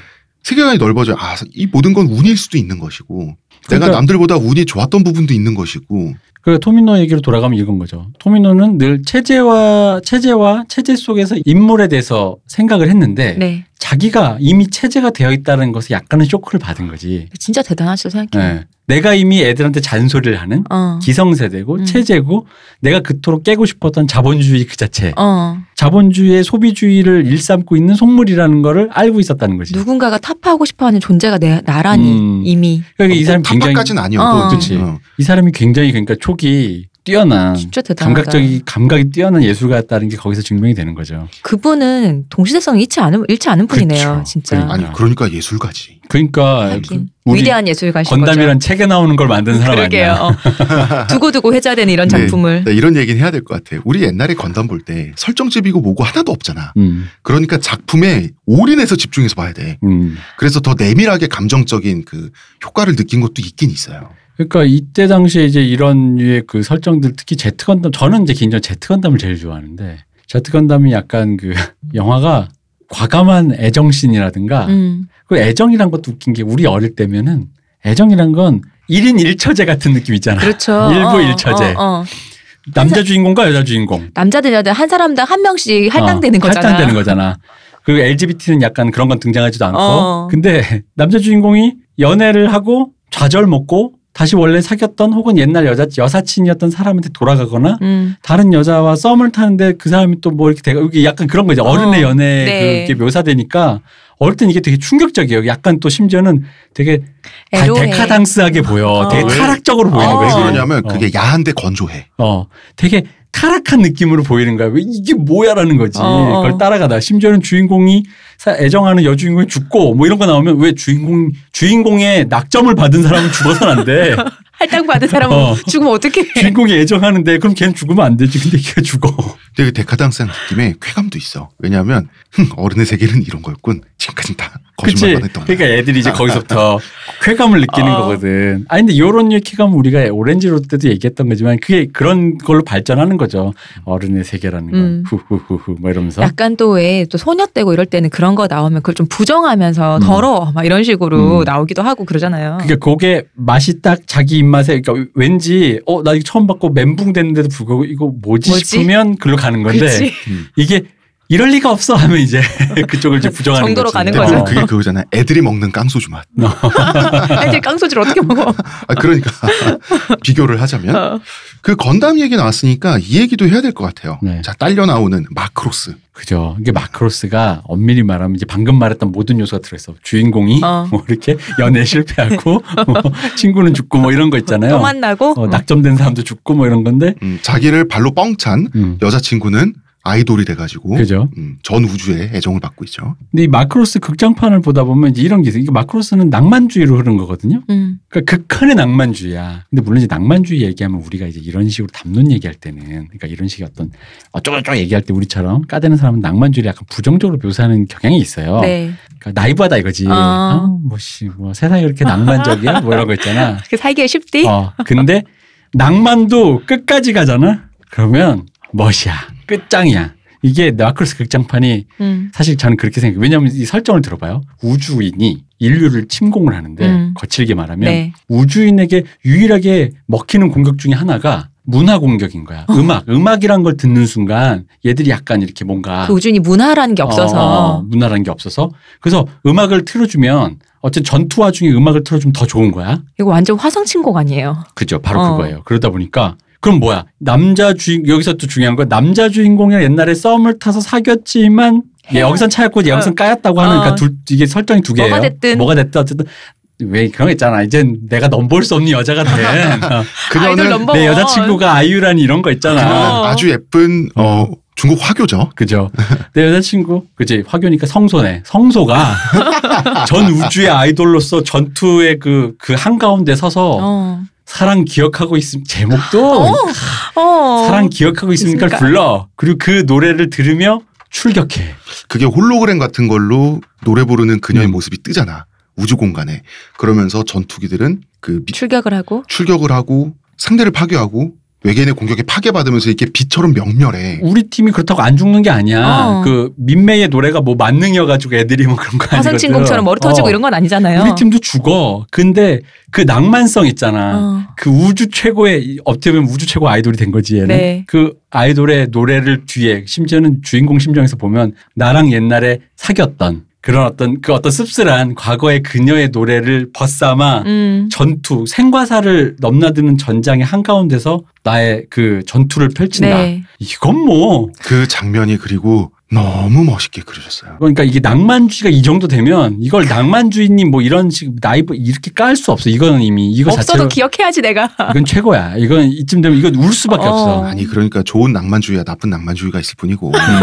좋은 염세주의와 나쁜 염세주의가 있을 뿐인데 염세주의를 자기가 쿨병 걸려서 했는데 실패하면 음, 그게 좀 이제 최악인 거고 그렇죠. 그래서 왠지 나쁜 애라고 말하면 대척점은 좋은이 아니고 착한이라고 해야 될 것 같아. 그래 착한 낭만주의. 좋습니다 착한 낭만주의 그러니까 이 낭만주의가 어떻게 보면 실패한 혁명 세대의 세레나데 같은 거죠. 음. 음. 내 마지막 음. swan song이라고도 할수 네. 있고 어떤 그런 내가 만약에 이상 왜그 히피 세대 때 전경들한테 꽃 주고 이랬던 네. 그 문화 운동과 그 맥락이 같은 거죠. 그 나의 낭만성 우리 뭐 히피 세대의 어떤 그런 우드스탁 같은 그런 음. 식의 그런 류의 계열의 어떤 그 일련의 선상에서 음. 내가 만약 이 세상이 사랑으로 가득 차고 전쟁과 평화가 없고 음. 아니죠. 아름다운- 전쟁이 없고. 어, 아 그렇지 전쟁이 없고 어. 평화 없으면 안 되지. 어.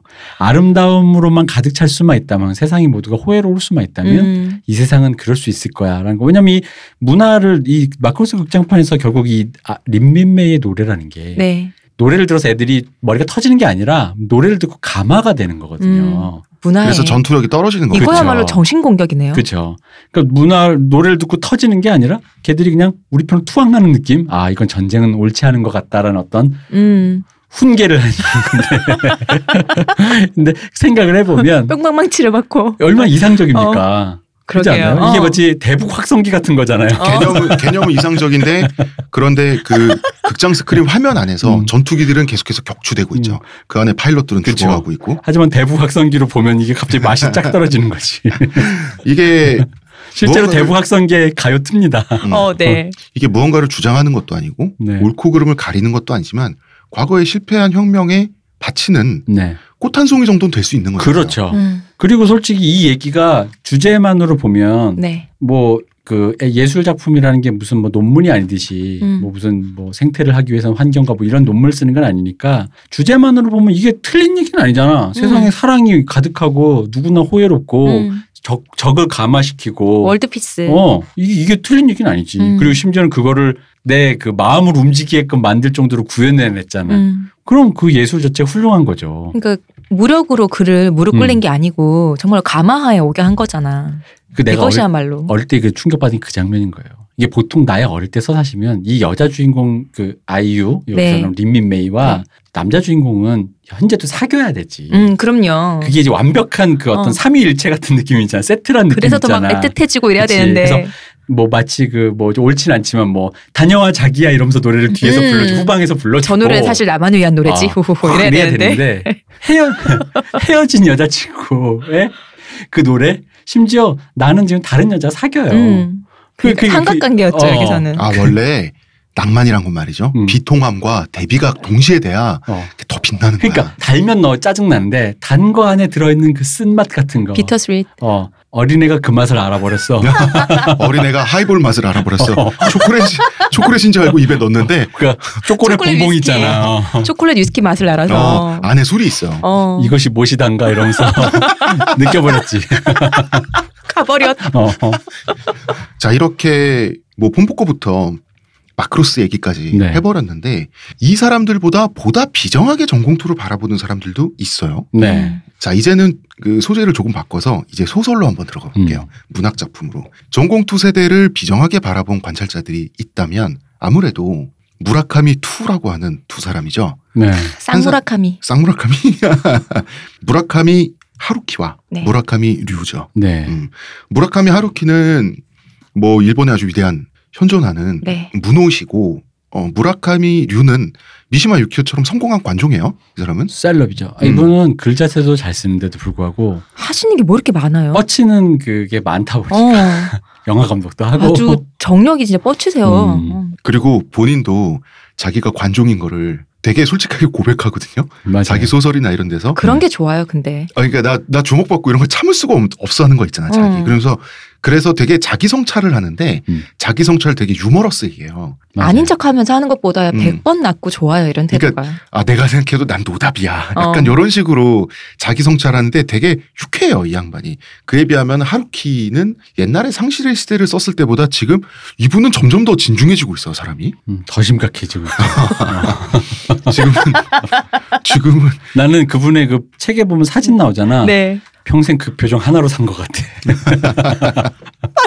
어, 그런 기분이 들어. 이 사람 웃을까? 뭐 이런 거 있잖아. 지금은 일본 사회 전체와 맞짱을 뜨고 있어요. 네, 그렇죠. 근데 맞아요. 이거는 무라카미 류는 못하는 거예요. 음. 관종이기 때문에 자기 사는 공간에서 미움받는 거 못 견디는데 아니 왜 무라카미도 반도에서 나가라나 이런 거 아. 보면은 이, 이 사람은 그냥 일, 일본 사회 그러니까 이 사람이야말로 왜 그 진짜 아나키스트잖아. 아이 근데 이 사람은 나 아나키스니까 원래 이런 컨셉이 하면서 떼떼떼떼 거리는 게 있다면 하루키는 필요한 말만 딱 하고 가만히 있잖아. 그죠? 이런 게 좀 다른 거지. 음.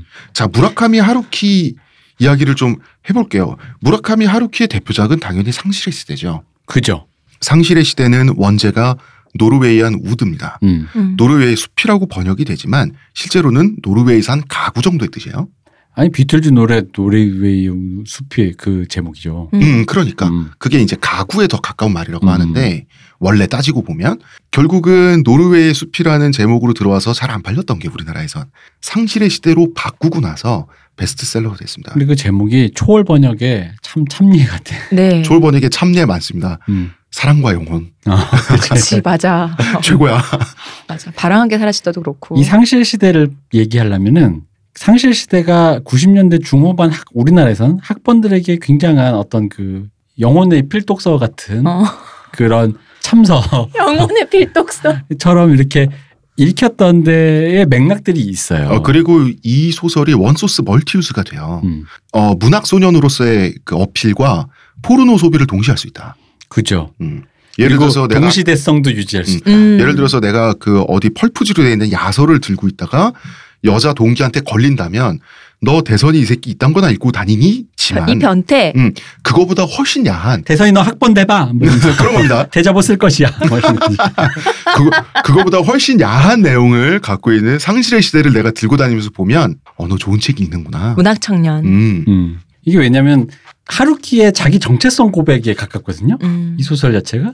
그러니까 뭐 대충 내용이야 이제 뭐 그런 건데 왜 제가 왜 그런 얘기냐면 하루키가 기본적으로 끝까지 이제 견지한 게 뭐냐면 자긴 snob이라 이거야. 자긴 속물이라 이거야. 음. 왜 자기는 자본주의에서 소비주의를 그러니까 너무 익숙해서 그거 없이 살기 힘든 사람이에요. 그래서 이 사람은 위스키를 먹어야 되겠고 미도리 샤워. 어. 끊임없이 나오는 그 미도리 샤워. 위스키 위스키 하이볼 이런 거 먹어야 되겠고 재즈 LP를 굳이 어. 돈 들여 사야겠어. 근데 이걸 하면 전공투 세대 그 혁명 진지한 세대들한테 욕을 먹어. 넌 손가락질 받죠. 손가락질 받죠.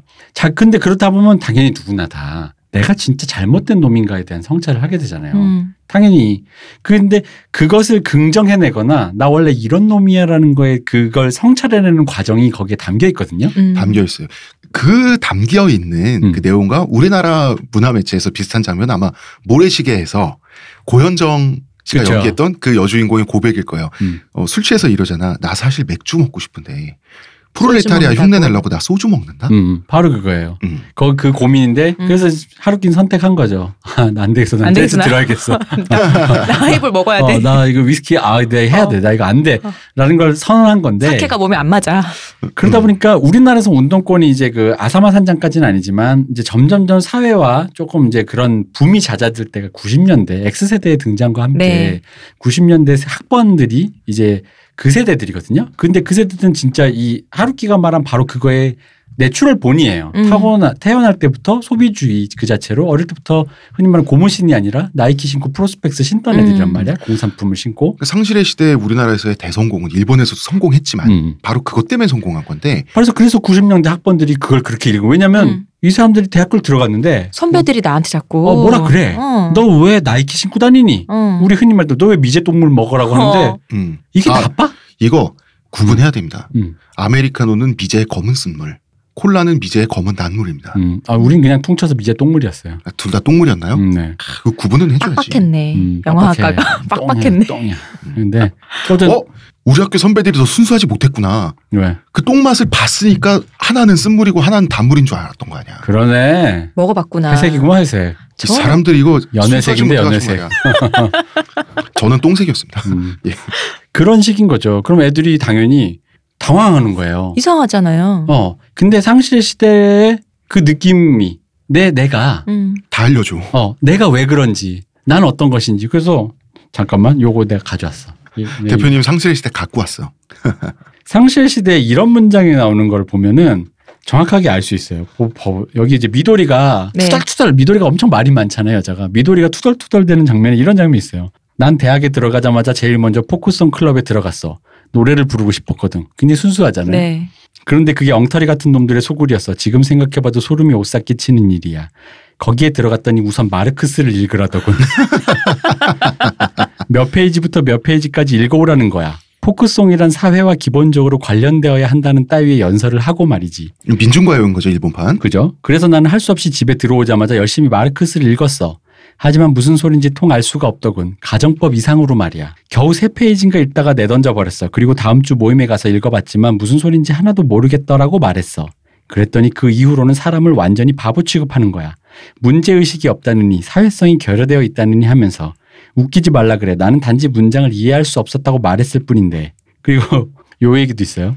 이들은 모두 엉터리 같은 가짜들이라고 말이지. 적당히 그럴듯한 말을 짓거려대면서 우쭐해져 가지고 새로 입학한 여학생을 감탄시키고는 스커트 속에 손을 집어넣는 일밖엔 생각하고 있지 않다고. 어. 적나라하지 않습니까? 네. 아, 이게 바로 그 혁명과 성욕의 만남이죠. 그죠? 그자들은 그리고 4학년이 되면 머리를 짧게 깎고 미쓰비시 상사나 TBS, IBM, 후지은행 같은 대기업에 재빨리 취직해서 마르크스 따위는 읽어본 적도 없는 귀여운 신부를 맞아들이고 어린애를 낳으면 제법 그럴듯한 이름을 붙여주는 거지. 산학협동체 분쇄는 무슨 산 무슨 놈의 산학협동체 분쇄야. 너무 우스워서 우- 눈물이 날 지경이야.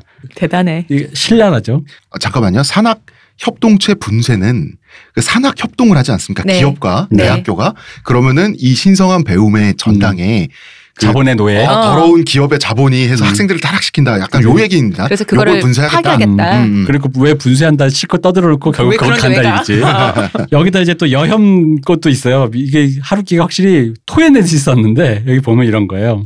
이거 솔직히 본인의 말이지. 본인의 말이지.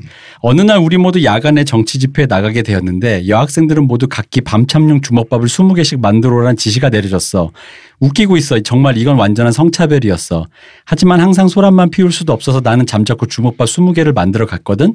매실 장아찌를 넣고 김으로 말아서 우리로 치면 이제 김치만 넣어서 말아가는 네. 거예요. 그랬더니 나중에 뭐라고 말한 줄 알아? 미도리의 주먹밥은 속에 매실 장아찌밖에 들어있지 않고 반찬도 안 챙겨왔다고 투정하는 거야. 다른 여학생의 주먹밥 속에는 연어나 명란젓이 들어있고 달걀 부침도 싸왔다면서 정말 어처구니가 없더라고. 혁명 운운하며 떠들고 있는 자들이 왜 겨우 밤참용 주먹밥 따위를 가지고 소란을 피우는 걸까? 일일이 속에다 매실 장아찌를 넣고 김으로 말았으면 고급이잖아. 굶주리는 인도의 어린애들을 생각해봐. 이게 옛날엔 옛날인 게 요즘 아프리카인데. 어, 그러니까 그때는 인도야. 이게 그 하루키가 이때 이 뭐 어른한테 이런 말을 쓰는 건 웃기지만 입이 터져가지고 방언 터지셨어요. 막 이 대사가 필동도 느껴지지 않아요? 막 눈앞에 본 것 같지 않아요? 본 것 같아요. 어. 그래서 어 그 바로 그 세대가 음, 하루키의 이런 대사들의 사이다를 느낄 음. 세대가 대학생이 되고 했을 때 90년대 학번을 받게 됐을 때 상실 시대가 한국에서도 크게 터지게 됐던 거죠. 그죠. 그리고 이제 그런 건 있죠. 이런 문학이 우리나라에서 만들어질 수도 있었는데 음, 이제 이게 국제화의 어떤 하나의 문제란 문제고 그 중에 하나입니다. 이미 외국에 음. 선례가 있잖아요. 음. 그러면은 들여와서 그게 먼저 소비되죠. 음. 그런 부분도 이제 있는 거죠. 굉장히 재밌었어요 옛날에 바로 이런 부분들 때문에. 그런 점이 생각해보면 어떤 면에서 산업과 비슷한 것 같아요. 음. 어느 나라 보통 만약에 예를 들어서 동남아 어느 나라라고 치면은 이미 발달된 스마트폰이 들어가 있는데 그 나라는 그걸 못 만들잖아요. 그죠. 근데 그 나라는 만들서 이제 단계가 있으니까 폴더폰까지밖에 못 만드는데 그러면 음. 그 산업이 육성이 안 되잖아. 그치. 이것도 음. 왠지 그런 느낌이다. 음, 어, 그런 어. 느낌이었어요. 무라카미 하루키에 대해서는. 그래서 우리나라 작가들이 무라카미 하루키를 많이 모방하면서 음. 그 우리나라 문학의 발전이 좀 정체된 게 있어요. 동시에 비토도 했어요. 무라카미 하루키 왜냐면 이게 무라카미 하루키 이런 류의 약간 수다스럽고 음. 이땐 좀 그랬어요. 굉장히 그 문장을 왜 그 왜저그 누구야 흔히 말하는 일본 문학하면 물론 일본에서는 옛날에 이제 노벨상 타기 전까지 그분 자체도 고풍스럽다고 해서 약간 아재 문학이라고 했던 가와바타 야스나리 같은 그런 뭔가 눈에 떨어질 것 같은 그런 다듬은 문장이 아니라 어. 뭔가 이분은 대중소설과 순, 흔히 말하는 순문학이라 순수문학. 어. 사이에 어딘가 있는 것만 같다 어, 보니까 어, 그러니까 소설 작법이 달라요. 음. 어, 되게 뭔가 그러니까 묘사가 많잖아요. 어, 그렇죠. 뭘 하나 하면은 뭘 입었네, 뭐 뭐가 있네, 없네, 무슨 색깔이네를 막 설명을 다 하잖아요. 그 왜? 전나무가 예를 들어서 굵어. 음. 아주 오래된 수령의 전나무가 전나무 참 굵었다. 어느 정도로 굵었냐면 음, 어떻게 설명해야 할까? 커다란 곰 네 마리가 동시에 발톱을 긁을 수 있을 만큼 커다란 전나무였다. 이게 사차원이잖아, 살짝. 음. 근데 주절주절 주절 되는데 그 전까지 일본 문학이 그런 게 있었죠. 하이쿠의 전통이 있었잖아. 음. 문장 하나하나를 최대한 가성비 좋게 절제해서 최대한 짧게 그러나 정조를 네. 주발하는 이런 문장을 똑 썼는데 떨어지게. 음. 근데 이게 여기에는 무라카미 하루키가 처음에 소설을 쓰게 된 현실적 배경이 들어가 있습니다. 음. 원래 바에서 일을 오래 했어요. 습작 기간에.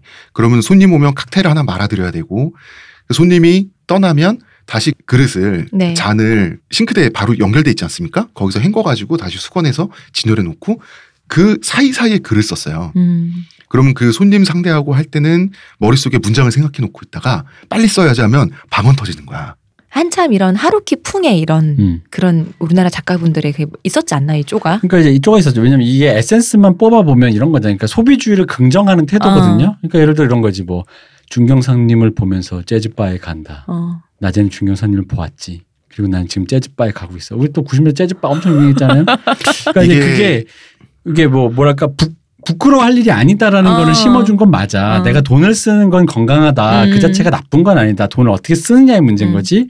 근데 왜냐면 이 하루키 상실 시대도 단순히 내가 소비주의의 산물로서의 속물이다가 아니라 음. 자기의 탄생 배경과 사회의 맥락들을 짚어가면서 그 안에서 그 개인이 이 자기의 정체성을 어떻게 받아들이느냐를 묘사하는 거지. 음.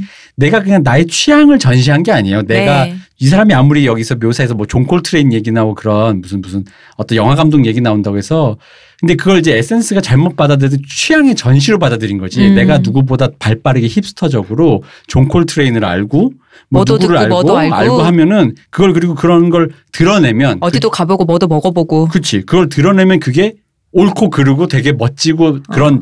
쿨한 거라고 인식되면서 이제 그런 문화신들이 약간 그런 식으로 약간 제 개인적인 표현 약간 비린내 난다고 할까? 어, 어. 그 무라카미 하루키가 그 문화적인 것들 음. 그거를 계속 나열한 이유는 네. 이거예요. 기본적으로 상실의 시대는 무라카미 하루키 입장에서는 자기 세대의 탄생 설화예요. 그죠?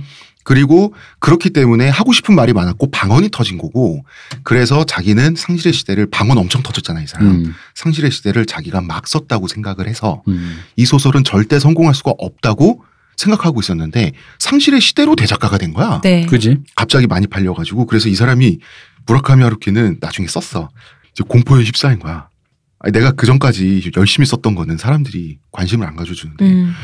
방언을 터뜨렸는데 갑자기 몇백만 부가 나가고 한국에서도 팔린다고 어. 하니 너무 빨개 벗었잖아 자기가 음.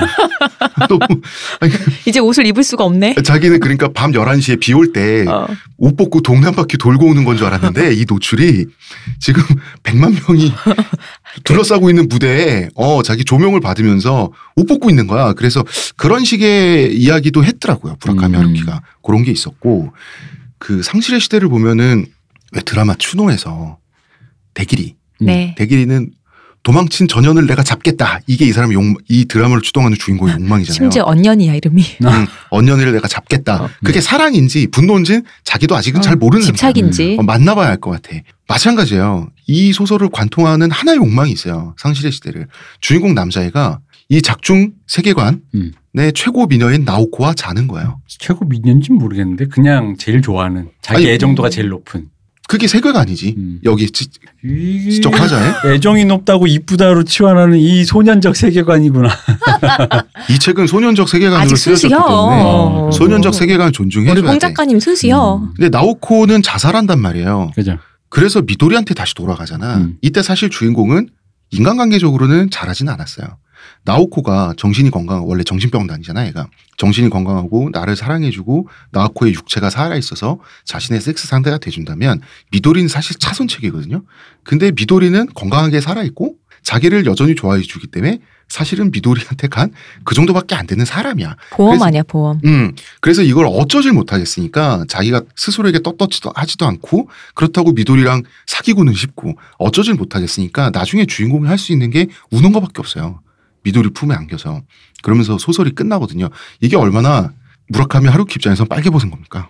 근데 이제 그렇죠. 근데 그 미도리 그 소설 내면적인 걸 얘기해 보자면 뭐 어설프게나마 미도리가 아까 아까 얘기 제가 읽었던 대사는 다 미도리의 대사예요. 네. 그 미도리는 뭐 그러니까 뭘 그걸 이론적으로 뭔가 이렇게 되게 디테일하게 뭘 파고드는 사람은 아니지만 굉장히 건강한 사람이에요. 음. 싫으면 싫고 아니면 아닌 거고 음. 그 모르겠으면 그게 뭐야라고 물어보는 사람인데 거기에 비해 주인공과 그리고 주인공의 죽은 나옥권 이런 사람들은 복잡해 사람들이 음. 꼬여 있어. 뭐 이렇게 뭐뭐 뭐, 뭐 이래. 근데 그리고 왜 매몰돼 있어. 어떤 음. 감정에 음, 사람들이 좀 아프지. 아픈 사람들이거든요. 그러니까 이 사람이 뭐 단순하게 얘기하면 어떤 건강한 정신을 소유한 사람을 만나서 음. 그 사람과 함께 좀 더 어른이 되어가는. 그러니까 상처가 완벽히 아물지 않더라도 그 상처를 안고도 사람은 살아갈 수 있다는 걸 충분히 배우는 단계 얘기죠. 그늘을 말려주는 사람 옆에 가서 음. 좀 사람이 좀 이렇게 말리는 거죠 몸을. 그죠. 영국식으로 말하면 미도리가 상징하는 common sense? 음. 상식이겠죠? 그렇죠. 음. 미도리가 끊임없이 그걸 얘기하고 그래서 중간 여사 제일 많이 얘기를 하면서 어쩌고 저쩌고 얘기하는데 그 미도리에 대한 묘사가 웃긴단 말이에요. 이렇게 뭐 이렇게, 이렇게 딱히 막, 막 아주 보고 싶은 뭐 그런 사람도 아닌데 어. 보다 보면 이렇게 눈에 걸려서 만나게 되고 뭐 이런 식이란 어, 말이지. 그래서 항상 그런 사람과 결국 맺어지게 된다는 것 자체가 그러니까 자기가 오직 하나만 봤던 젊었을 때 순수한 열망은 그때뿐이다라는 걸 상징하기도 하지. 젊었을 때 내가 그거 하나만 본 거지. 내 사랑. 내가 이 사람을 사랑하는 것. 음. 근데 살면서 누군가 시야가 함께 편협했던 거죠. 그죠. 누군가 함께 한다는 건 그거 이상의 뭔가가 필요하잖아요. 그 함께 했던 한 번에 찬란했던 과거 음. 단한 순간에 근데 그 사, 사라지고 마는 음. 그런 점에서 보면 또 일본적이라고 볼 수도 있어요. 근데 외국인의 입장에서는 근데 웃긴 게 우리 젊을 때 생각하면은 네. 우리 상실세 처음 읽고, 읽고 애들끼리 얘기 나눌 때 있잖아. 확실히 우리도 애였던 게 어. 미도리 얘기는 거의 안 했어. 나오코 얘기만. 했어요. 그러니까 나오코에 집착하는 그 심리 있잖아. 어. 그러니까 내 나오코는 사실 내 친구가 사귀었고 내 친구가 죽어서 나오코는 내 친구를 못 잊고 그래서 나도 나오코한테 대시할 기회를 놓치고 음. 근데 결국 나오코와 나랑 어떻게 어쩌저쩌 했는데 음. 나오코가 이거 왠지 아닌 것 같아 하면서 나오코가 죽어버린단 말이죠. 음. 그랬을 때 자기의 그 망실감에 대한 부분이 네. 우리 어릴 땐 그게 더 컸거든. 그렇지 뭐 죄책감도 느껴지고 어. 그렇잖아요. 그러니까 그 부분이 굉장히 크게 느껴지고 근데 사실 엄밀히만 상실에서 그 부분은 그냥 동인일 뿐이고 음. 그걸 극복해 나가는 얘기거든. 근데 그 얘기는 우리 때는 많이 하지 않았어. 그 그때는 남자들이나 여자들이나 상실의 시대에 미쳐가지고 앞에 얘기만 했어. 그 앞에 그 감정에 서로 중이병 쿨병 걸려가지고 아 그래 사랑했던 사람이 내 마음속에 어떤 자국을 남기고 갔어. 막 이랬다니까. 아, 그랬지. 그땐 음. 그리고 막 이런 이런 설문 남자들끼리 딱 모이면 상실의 시대 읽어봤어? 당연히 다 읽어봤지. 그러면은 너의 이상형은 미도리야, 나오코야, 레이코 여사님이야. 아 그래? 우린 좀 다른 기준이었어. 이게 약간 선배님이 술 먹으면 이런 이런 거지. 너에게 나오코 같은 존재는 뭐니? 주먹이 힘들어간다. 영화입니다. 뭐 이런 거 해야 되나? 대표님, 내 듣는 순간 주먹이 힘들어왔어. 아 이렇게 생치 생 생리현상으로 바로 그리고 여자들도 남자들이랑 똑같아 부끄러움을 모르고 아 저는 약간 레이코과예요 막 이러면서 남자를 만나고 막 이러면은 정말 지금 생각하면 온몸에 소름이 돋는 광경인데 그때만이. 할 수 있었던 음. 거죠. 아 얘기가 길어졌습니다 무라카미 류 얘기도 해야 돼요 네. 무라카미 류 같은 경우는 에라 모르겠다지. 한 단계 더 나가봐라 어. 그러니까 모르겠다. 상실의 시대에서 무라카미 하루키 시선은 자꾸 전공투가 추구하는 그 사회적 정의와 자기의 욕망 사이에서 이 사람이 갈등을 하다 못해 사람이 좀 아파지잖아 그러니까 성찰과 극복의 포인트가 있었다면 네. 류는 이제 진짜 에라 모르겠다. 뭐 그지 소아시지. 어. 이거지. 자본주의 네가 저질러 놓은 결과를 봐. 뭐 어쩌라고 그 음. 한없이 투명에 가까운 블루를 네. 제가 어, 20살 때 읽었는데 이게 이게 영화로는 도쿄 데카당스죠. 예, 포르노야 그냥 뭐 이게 외국 미군 미군이랑 뭐 어쩌고 저쩌고 섹스 묘사가 많고 막 근데 그게 뭐냐면 그 시절에 그러니까 미군이 들어와 있는 점령군이 들어와 있는 네. 일본의 어떤 그런 현지적인 상태 거기서 사람들은 혁명을 부르짖지만 그것이 과연 유효한지도 모르겠고 음. 어쨌든 그런 세계에서 한 개인이 자아의 그 공허함을 섹스로 달래는 전형적인 그런 류의 서사인데 네. 그러다 읽다 보면 그 묘사도 되게 심각하고 음. 나중에 읽다 보면 난 헷갈렸어. 지금 주인공이 주인공이 남자였나? 지금 남, 남자랑 남자가 남자랑 하는 거야? 지금 뭐 어떻게 되는 거야? 지금 뭐 이런 거 있잖아. 지금 플러스 마이너스야? 뭐 플러스 플러스 뭐 ACDC야? 뭐 정류 교류 진류 뭐야? 나 잘 모르겠어 막. 그래서 그 아줌마 팔 잘랐어 안 잘랐어. 뭐 이런 얘기까지 간단 말이야. 이게 자본주의의 타락과 허무 음, 그거에만 딱 집중을 해서 그냥 쿨하게 써내려 갔죠. 음. 한없이 투명에 가까운 블루도 성공해서 무라카미 류가 놀랐습니다. 네. 사실 몹시 대강 쓴 소설인 건 맞아요. 본인도 좀 이렇게 약간 그런 차원이 있는데 왜냐하면 시원하게 그냥 질렀잖아. 음. 근데 또 뜨길래 무라카미 류는 또 관종이니까 무라카미 하루키는 공포에 떨었고 이건 아닌데 음. 무라카미 류는 잘 됐다 이러면서 방송국에도 나오고 막 이, 런두 사람이 별의별 걸 다 하시더라고 음. 진짜. 음. 아니, 그런 즐기는 사람이야. 그랬는데 그렇습니다. 어 이런 무라카미 two 이 두 사람 같은 경우는 또 관찰자로서 네. 아무래도 관찰자 성향의 사람들이 더 소설을 쓰긴 좋겠죠. 그렇죠. 음. 음. 그 세대의 풍경이 참 잘 묘사돼 있죠. 특히 상실시대가 재밌어요. 왜냐하면 바깥에서 보게 되는 그 내부자가 되지 않은 사람의 음. 정체성 고민 음, 음. 차라리 속 시원하게 진짜 열정적으로 뭘 어, 하든가 그렇죠. 아니면 아예 보수적으로 그잖아. 아, 저런 건 쓸모없어. 어. 난 사시나 봐야지. 뭐 이런 모르겠는데 음. 그 어딘가에 걸쳐져 있는 사람의 그 애매함. 음. 왠지 친구들 말이 맞는 것 같기도 하면서도 하지만 내가 진심으로 막 그렇게 그럴 타오르는 나는 그런 추동되는 사람이 아니고. 아닌데. 이게 모순이죠. 자 사회주의 운동은 실패했어요. 음. 자본주의는 성공했어요. 네. 그러면 사회주의 운동에 투신했던 사람들은 몰랐겠냐 하면 사회생활 잘하고 그중에 성공한 사람도 있고 돈 잘 버는 사람들도 있어. 그거는 거꾸로 전공투 출신이라고 칩시다. 음. 그건 거꾸로 자기의 운동이 몰락하고 자본주의가 승리했기 때문에 승리한 일본의 80년대 이때 자본주의의 꿀물을 자기도 먹는 거거든요. 그죠? 이게 얼마나 모순입니까? 음. 부역하는 거 아니야? 음. 그렇게 그, 돼버린 그, 세, 거예요. 그 시대의 가치관으로 보면 부역 자체지. 근데 부역 말고 또 어떤 탈출구가 있어? 근데 그, 없지. 그 러니까 그 말이 바로 지금 말해놓고도 그러니까 모순인 게 네. 세상이 어떻게 그렇게 흑백 암수 뭐, 뭐 그렇습니까? 음. 근데 자기는 흑백과 암수인 줄 알고 접근했는데 음. 이제는 현자 타임이 오고 나면 이 세대가 근데 왜냐면 그런 자기한테 남은 걸 먼저 사람은 쳐다봐야지. 뭐, 그래서 뭐 이렇게 얘기할 수 있겠죠. 오글거리 좌파적인 세계관, 진보적 세계관. 그래. 어쨌든 간에 음. 내가 자본주의에서 자본주의 개로 살지만 그렇더라도 개를 때리거나 여자를 때리거나 사람을 일단 어. 때리면 안 되죠. 애를 때 아니야 저기 약간 내가 아니야? 전철 타고 오는데 약간 또 아니야? 한번 칠 뻔했어. 어, 왜 또? 음, 그럴 뻔했어. 어, 어, 어. 근데 어쨌든 네. 사람을 치지 말고 네. 뭐 그런 여러 가지 있죠. 어린애를 뭔가 학교에 보내고 음. 그런 여러 가지 진보적인 가치가 그게 뭐 환경을 보호하고 음, 음. 뭔가 이런 그런 거에 대해서 우리가 눈을 돌리는 건 그 자체로 우리가 실패했던 성공했던 그 좌파적인 그 어떤 무브먼트가 남겼던 우리에게 남긴 유산인 건 네. 맞거든. 그리고 그 유산은 조건이잖아. 음. 지금 우리를 만들어낸.